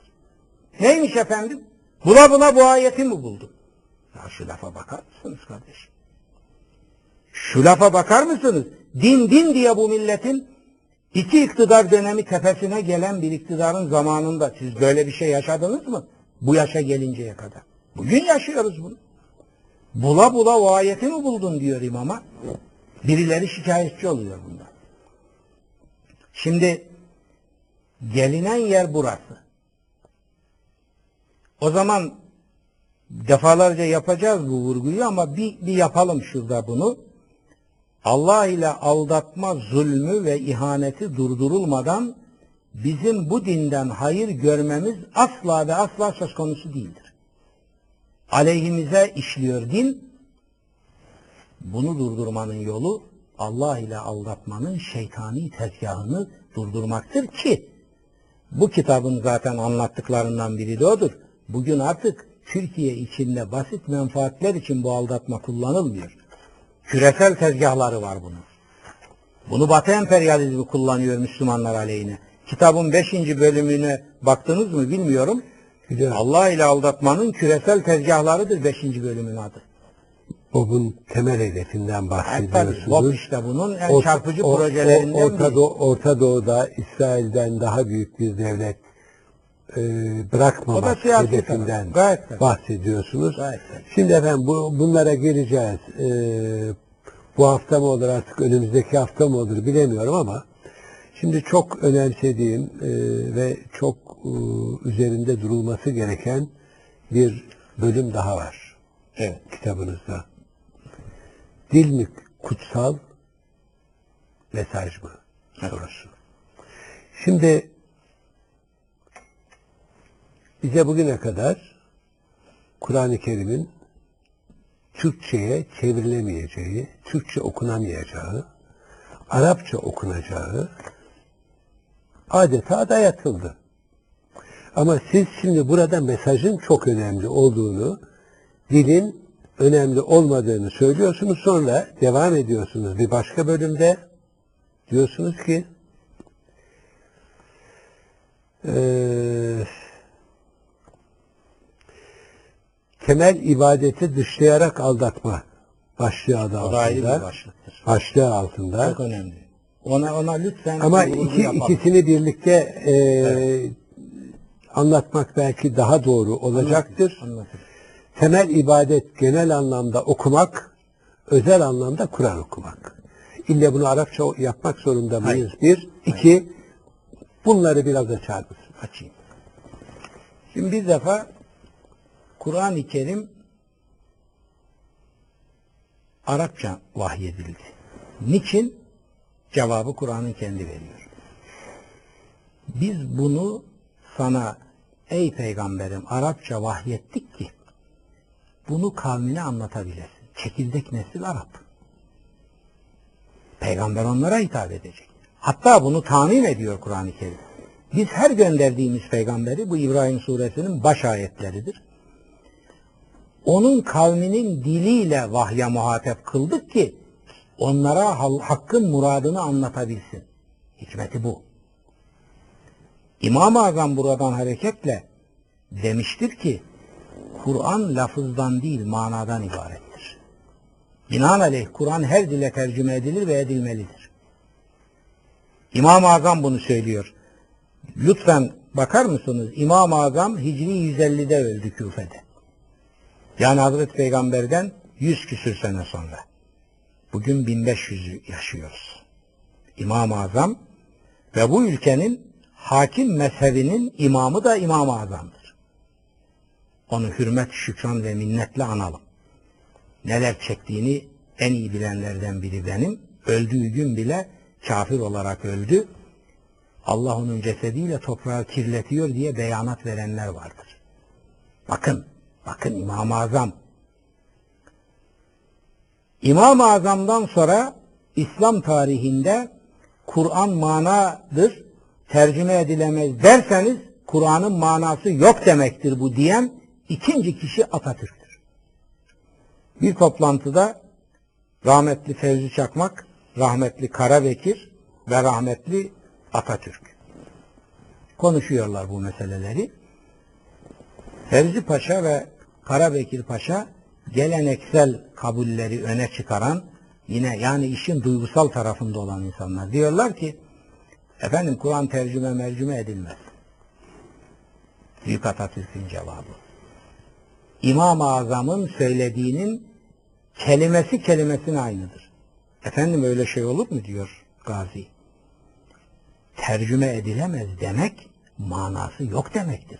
Siz Kur'an'ın manası olmadığını mı söylüyorsunuz? Haşa. Kur'an manadan ibaret. Kur'an mesajdan ibaret. Evet, Kur'an vahyedildiği şekliyle ebediyen korunacaktır. O ayrı bir iş. Ben Kur'an'ı vahyedildiği şekliyle okurum, anlarım, ibadetimde de kullanırım, günlük hayatımda da kullanırım. Çünkü ben ömrümü ona verdim. Benim onun diliyle ilgili bir sıkıntım olmadı. Ama dünyada altı buçuk milyar insan var ve Kur'an bunların tümüne hitap ediyor. Bunların tümü benim gibi Arapça öğreninceye kadar Kur'an'ın içinde ne olduğunu anlamayacak mı? Böyle bir bühtanı İslam adına nasıl öne çıkarırsınız? İmam-ı Azam ve ekolü bunu Hazreti Peygamber'den daha yüz sene sonra kırmış ve yok etmişlerdir. Hazreti Peygamber'in sahabisi içinde en büyüklerinden biri Selman-ı Farisi namaz surelerini Farsçaya tercüme ederek bunu ibadetlerinizde kullanın diyor. O zaman zaten ikinci dil Farsça var. Müslümanların başka konuştuğu dil yok. Ve bugün yüz küsür dil konuşan bir kitle 2 milyar civarında bir kitleye siz diyorsunuz ki Arapça okumazsan ibadetini Allah kabul etmez. Bu düpedüz bir bühtandır ve dine iftiradır. Bu iftirayı uzun zaman Türkiye'de de yaşattılar ve maalesef Diyanet İşleri buna alet oldu. Sonunda Tarabya'da yaptığı toplantıda 120 ilahiyatçının katıldığı, benim de katıldığım bu toplantıda benim milletin önüne koyduğum bu İmam-ı Azam'ın açtığı bu çığır, bu görüş benim çektiğim bütün çilelerden sonra Diyanet tarafından da onaylandı ve Arapça layıkıyla okuyamayanlar Kur'an'ın tercümesiyle de namazlarını kılarlar dendi. İmam-ı Azam'ın değil bu fikir sade. İmam-ı Azam bu ülkede egemen mezhebin öncüsü olduğu için adı geçiyor. İmam-ı Şafii'ye geçelim. İmam Malik'e geçelim. İbn Hanbel'e geçelim. Bakın. İmam-ı Şafii diyor ki Şafii mezhebinin temel kabulü budur. Bırakın Kur'an'ın tercümesini. Kur'an'ı Arapça özünden layıkıyla okuyamayan bu işlerle uğraşmasın. içinden geldiği gibi dua ederek namazını kılsın. Fatiha makamında içinden gelen duaları okusun diyor. Bakın bakın. Bir soru soruluyor. Peki orada muayyen bir zamanda bir şeyler dua okuması lazım. Bunu beceremiyorsa cevabı yine İmam-ı Şafii veriyor. Efendim cevabını kısa bir aradan Yok yok sonra bir, bu, bu bir cümle bunu Buyurun. söyleyeyim. Diyor ki İmam-ı Şafii o zaman Allah'a tefekkür etsin. Zihninden, kalbinden, gönlünden geçirsin. Fatiha miktarı bu- bunu yapsın ve rükûa gitsin ve namazını kılsın. Efendim teşekkür ediyorum. Kısa bir aradan sonra devam edeceğiz.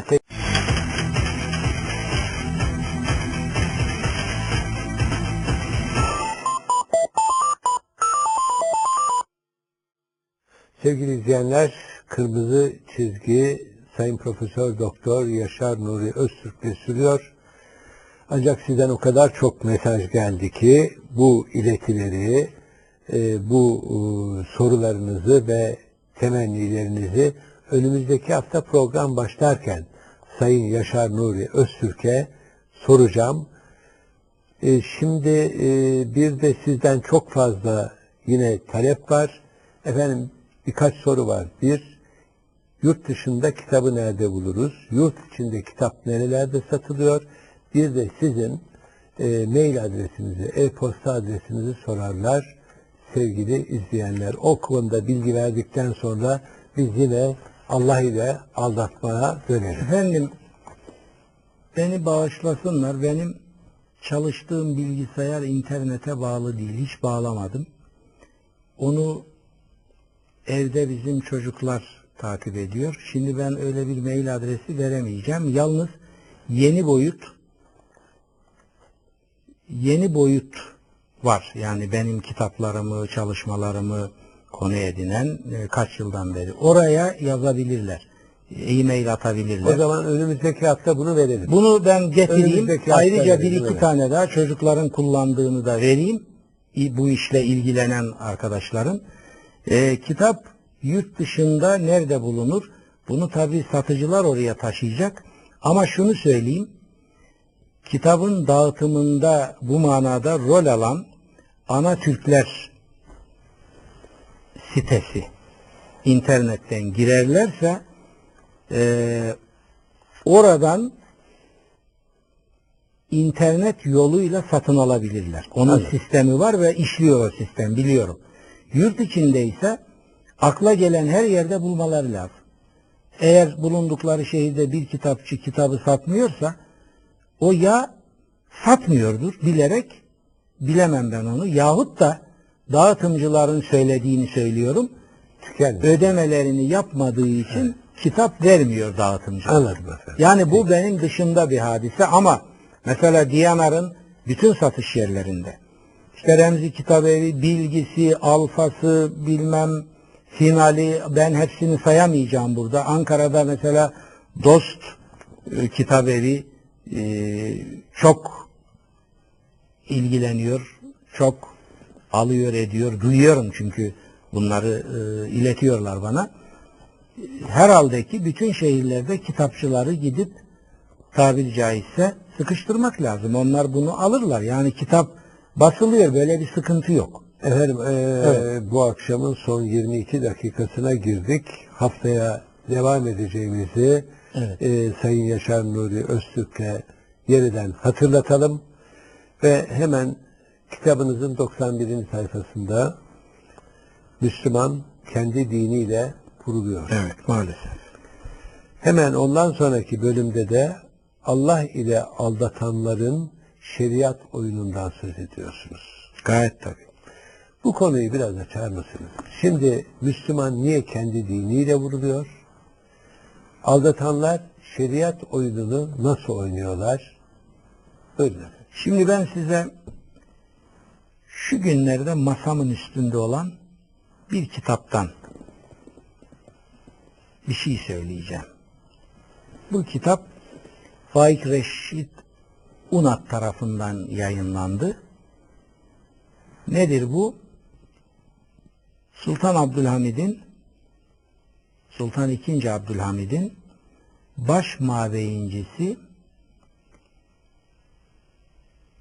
Ali Cevat'ın hatıralarıdır.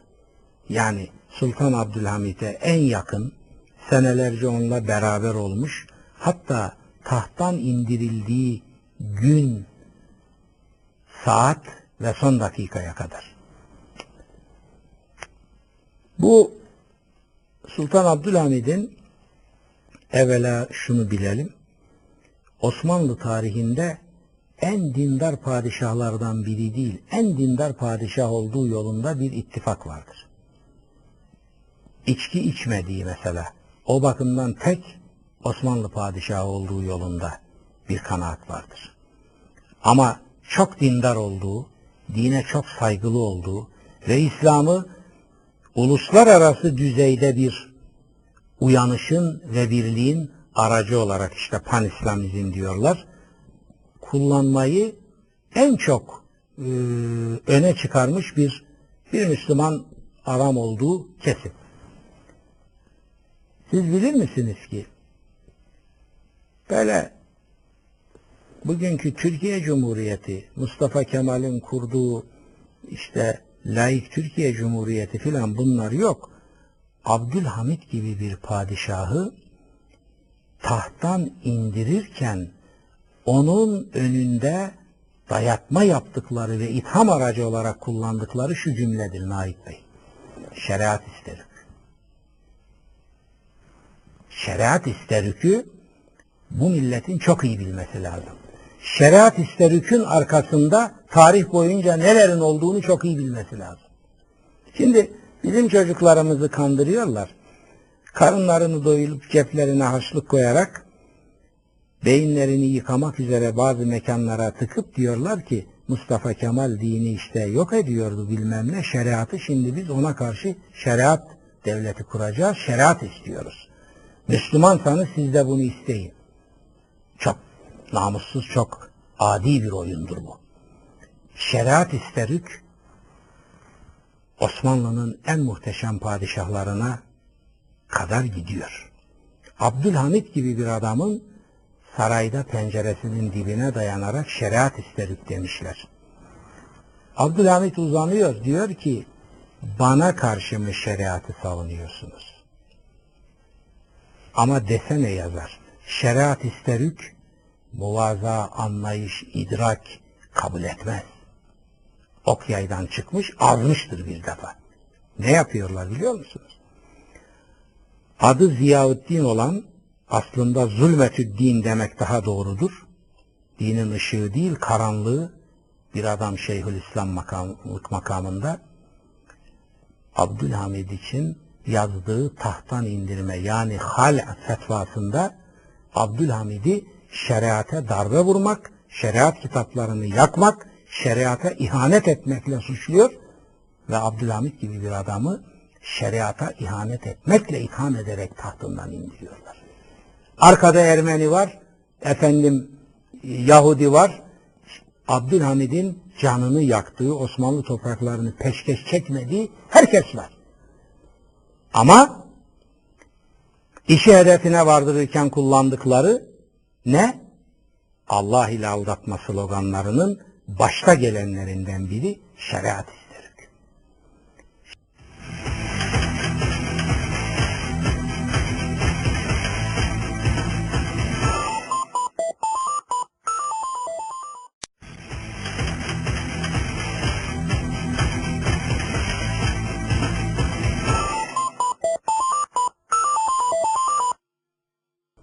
Şimdi Gazi Mustafa Kemal'in içtiği rakıları sayarak onu itham edenler de şeriat isterik naralarıyla çıktılar.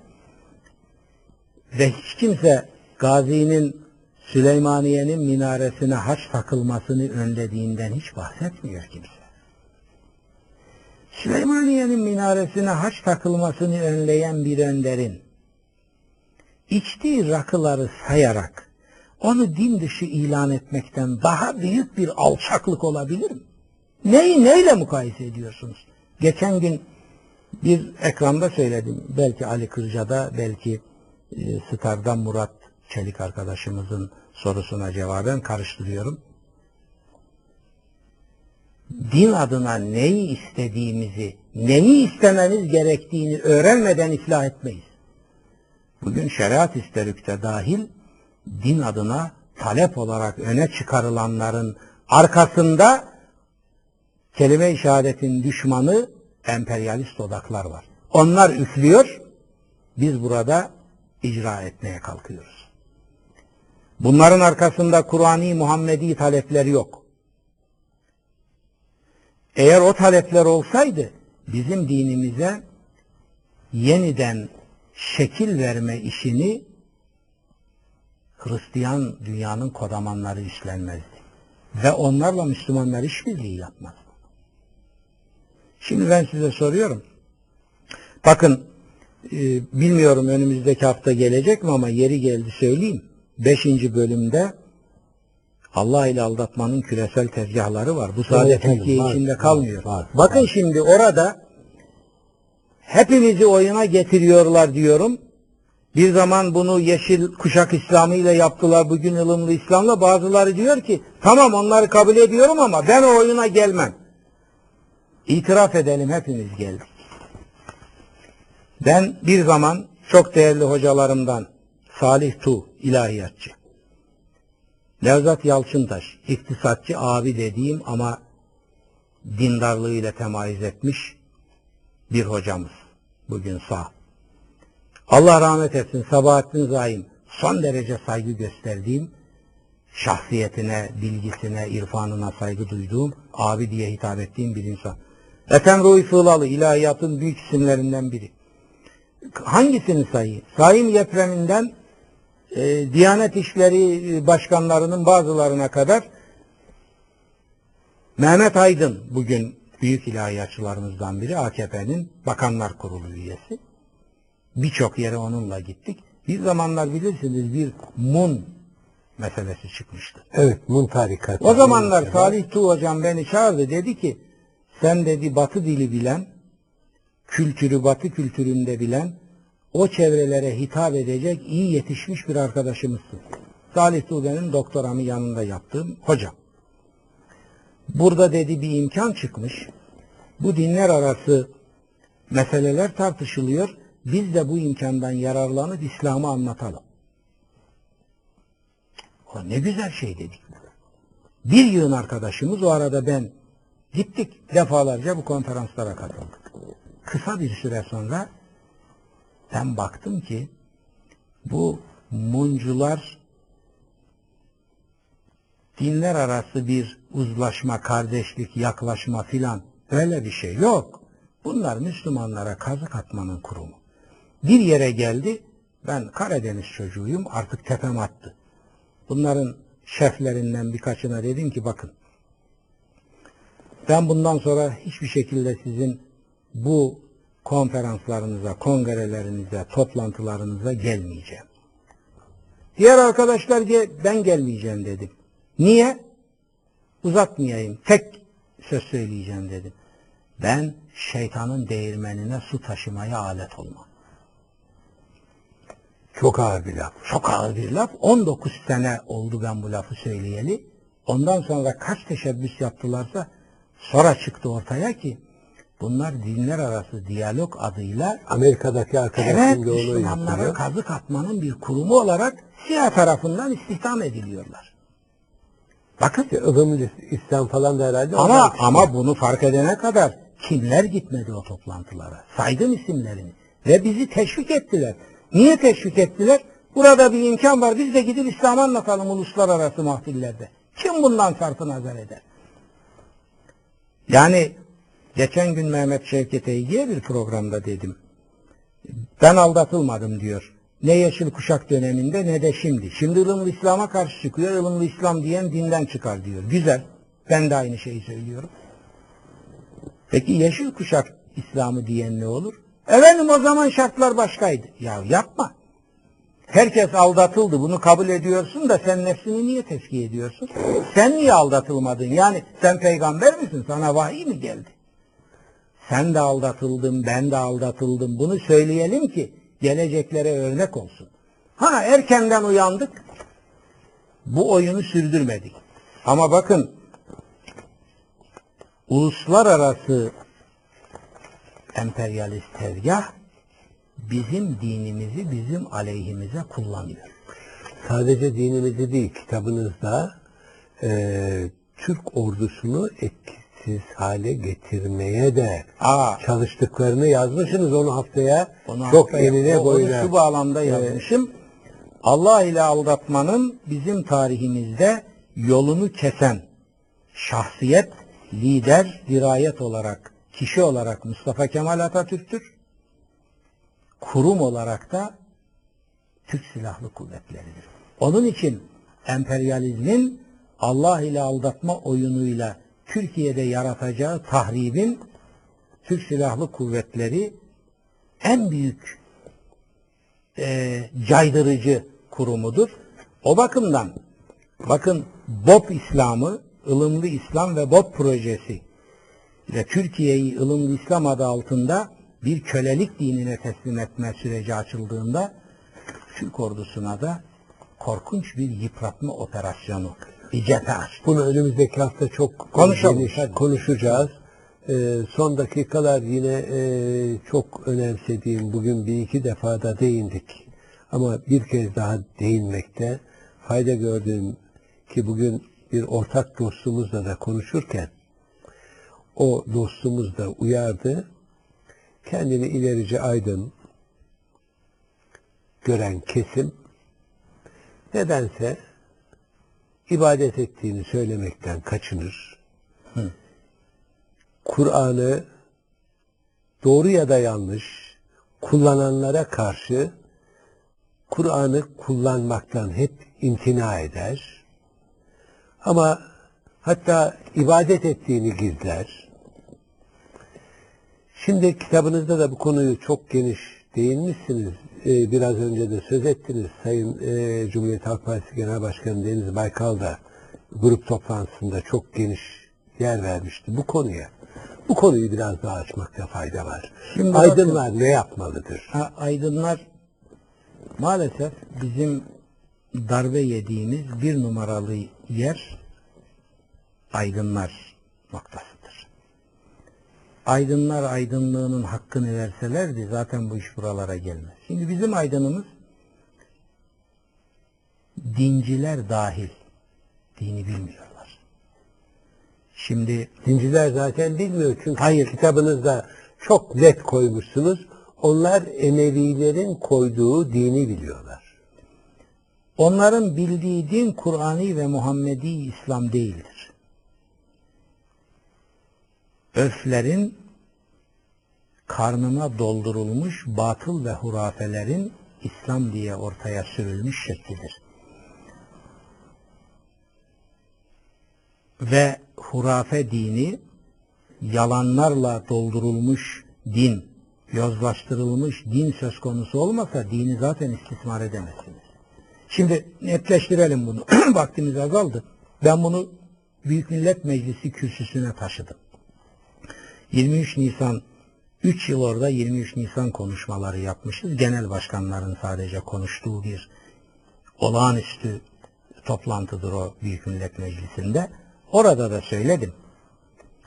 Milletimiz iki ıstırabın kıskacında veya iki tasallutun kıskacında kıvranmaktadır. Bir, dinin tümünden rahatsız olanlar. Bunlar Allah, İslam, Kur'an filan dediğin zaman kan tepelerine fışkırıyor ve Lokman Hekim reçetesini getirse bunları söyleyen adam o reçeteyi bile bu nefretle kaldırıp atıyorlar. Bunlar çok az, azdır.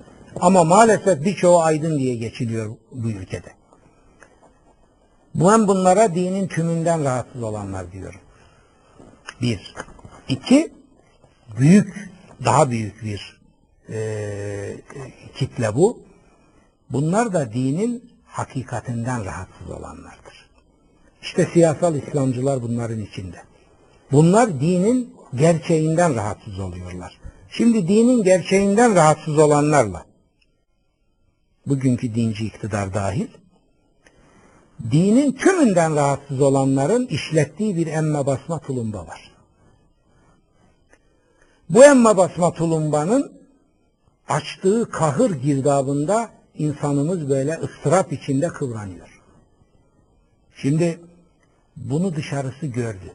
Son yıllarda bunu gördü. Baktı ki Türk milletini birbiriyle boğuşturmak ve Türk milletini destabilize etmek, istikrarsızlaştırmak için bu tulumbadan ben faydalanmam lazım. Bu tulumbanın birine laiklik diye gaz veriyor, öbürüne de din diye gaz veriyor. Tahrip etmek istediğini biliyor musunuz?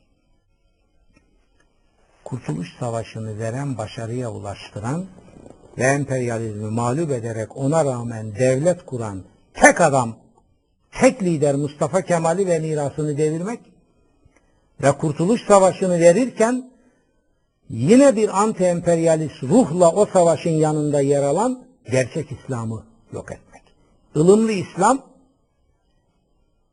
onun projesidir. İslam'ın anti-emperyalist karakterini yok etmek ve İslam'ı işe yaramaz sünefe bir irtidat dinine dönüştürmek. AKP'ye onu yaptırıyorlar. Bu yurt dışındaki şikayetler bilmem ne bunların hepsinin arka planında bu var. İkinci yıkmak istedikleri Mustafa Kemal ve Cumhuriyet mirasıdır. Çünkü o da anti-emperyalist bir mirastır. Kan kusturmuştur emperyalist batıya. Canlarını okumuştur Çanakkale'den Kurtuluş Savaşı'nın son günlerine kadar. Onu da yok etmek istiyorlar. Neyi kullanarak? Dinin tümünden rahatsız olanlarla dinin gerçeğinden rahatsız olanları devreye sokarak. Şimdi bunu milletimizin aşması lazım. Yani Allah ile aldatmanın tezgahında iki ana tulumba çalışıyor Naif Bey. Biri dinin tümünden rahatsız olanların pompaladığı tulumba, öbürü dinin gerçeğinden rahatsız olanların pompaladığı tulumba. Kahrı kim, kim çekiyor? Büyük dindar camia çekiyor. Büyük dindar camia derken laik Müslümanları hepsini buraya koyuyorum ben. Zaten bizim dindar insanımızın laiklikle filan bir problemi yoktur. Efendim galiba burada burada e, Dışişleri Bakanı haklı. Bizim Türk halkı Türk halkı Evet. kendi dinini ne yazık ki yani Kur'an'ı yaşat yaşamıyor, yaşatmadılar. Tabi o bu anlamda söylemedi. Ama bize Emevi dinini, Eme, Emevilerin Evet. yaşamını manada din diye yutturdular. O manada haklı ve o manada sorun bizzat kendileri ve kendi zihniyetleridir. Yani eğer Sayın Dışişleri Bakanı bir aydın ve bir dürüst siyasetçi e, haysiyetiyle konuşsa biz Türkiye'de gerçek dinin tanınmasını engelledik. Arap Emevi ideolojisini Kur'an'ın dini diye yutturmak için senelerce uğraştık. Sorun buradan kaynaklanıyor demesi lazım. O manada sorun var. Efendim o zaman burada Evet. noktayı koyuyoruz. Haftaya sizinle devam edeceğiz. Sevgili izleyenler, haftaya Sayın Profesör Doktor Yaşar Nuri Öztürk, Halkın Yükselişi Partisi Genel Başkanı ile kırmızı çizgide devam edeceğiz. Ancak siyaseti değil, Allah ile aldatmayı konuşmaya devam edeceğiz. Bir cümle söylememe izin verir mi? Buyurun. Ben bu kitabı dikkat edin üzerine siyasi kimliğimi koymadım. Biliyorum. Ben bu kitabı 20 sene önce de yazsam böyle yazardım, bugün de böyle. Bu kitap siyaset üstü ama Türkiye'nin geleceği açısından siyasetin ta kendisi olan bir kitaptır. Ama parti siyaseti yok. Peki bunu efendim. bunu tekrar tekrar ifade etmek istiyorum. Peki teşekkür ediyorum. Önümüzdeki hafta Allah ile aldatmanın baş mağduru kadından başlayacağız. Türbanın nasıl Allah ile aldatma aracı yapılmasıyla devam edeceğiz. Küresel güçlerin Allah ile bizi nasıl aldatmaya tevessül ettiğini yine kitaba dayanarak konuşacağız. Ve tabii en önemlisi de mülteci basın neden bu kitaba hiç yer vermedi. Sayın Öztürk'e bu soruyu da soracağım. Ama hepsinden önemlisi sizden gelen soruları önce Sayın Öztürk'e soracağım. Sonra kendi Bey, sorularıma. mülteci yuvasında tabii neyi kastettiğinizi tam bilmiyorum ama mülteci olmadığını düşündüğünüz basın yer verdi mi? Peki. Mesela siz o- Cumhuriyet Gazetesi'nde bir satır okudunuz mu? O, o, o zaman hepsini önümüzdeki hafta görüşeceğiz. Sevgili izleyenler, bu akşam da programımızın unutmayalım. bu akşam da programımızın sonuna geldik. Haftaya Sayın Öztürk'le birlikte yeniden karşınızda olacağız. Haftaya buluşabilmek umut ve dileğiyle mutluluk diliyoruz. Hoşçakalın efendim.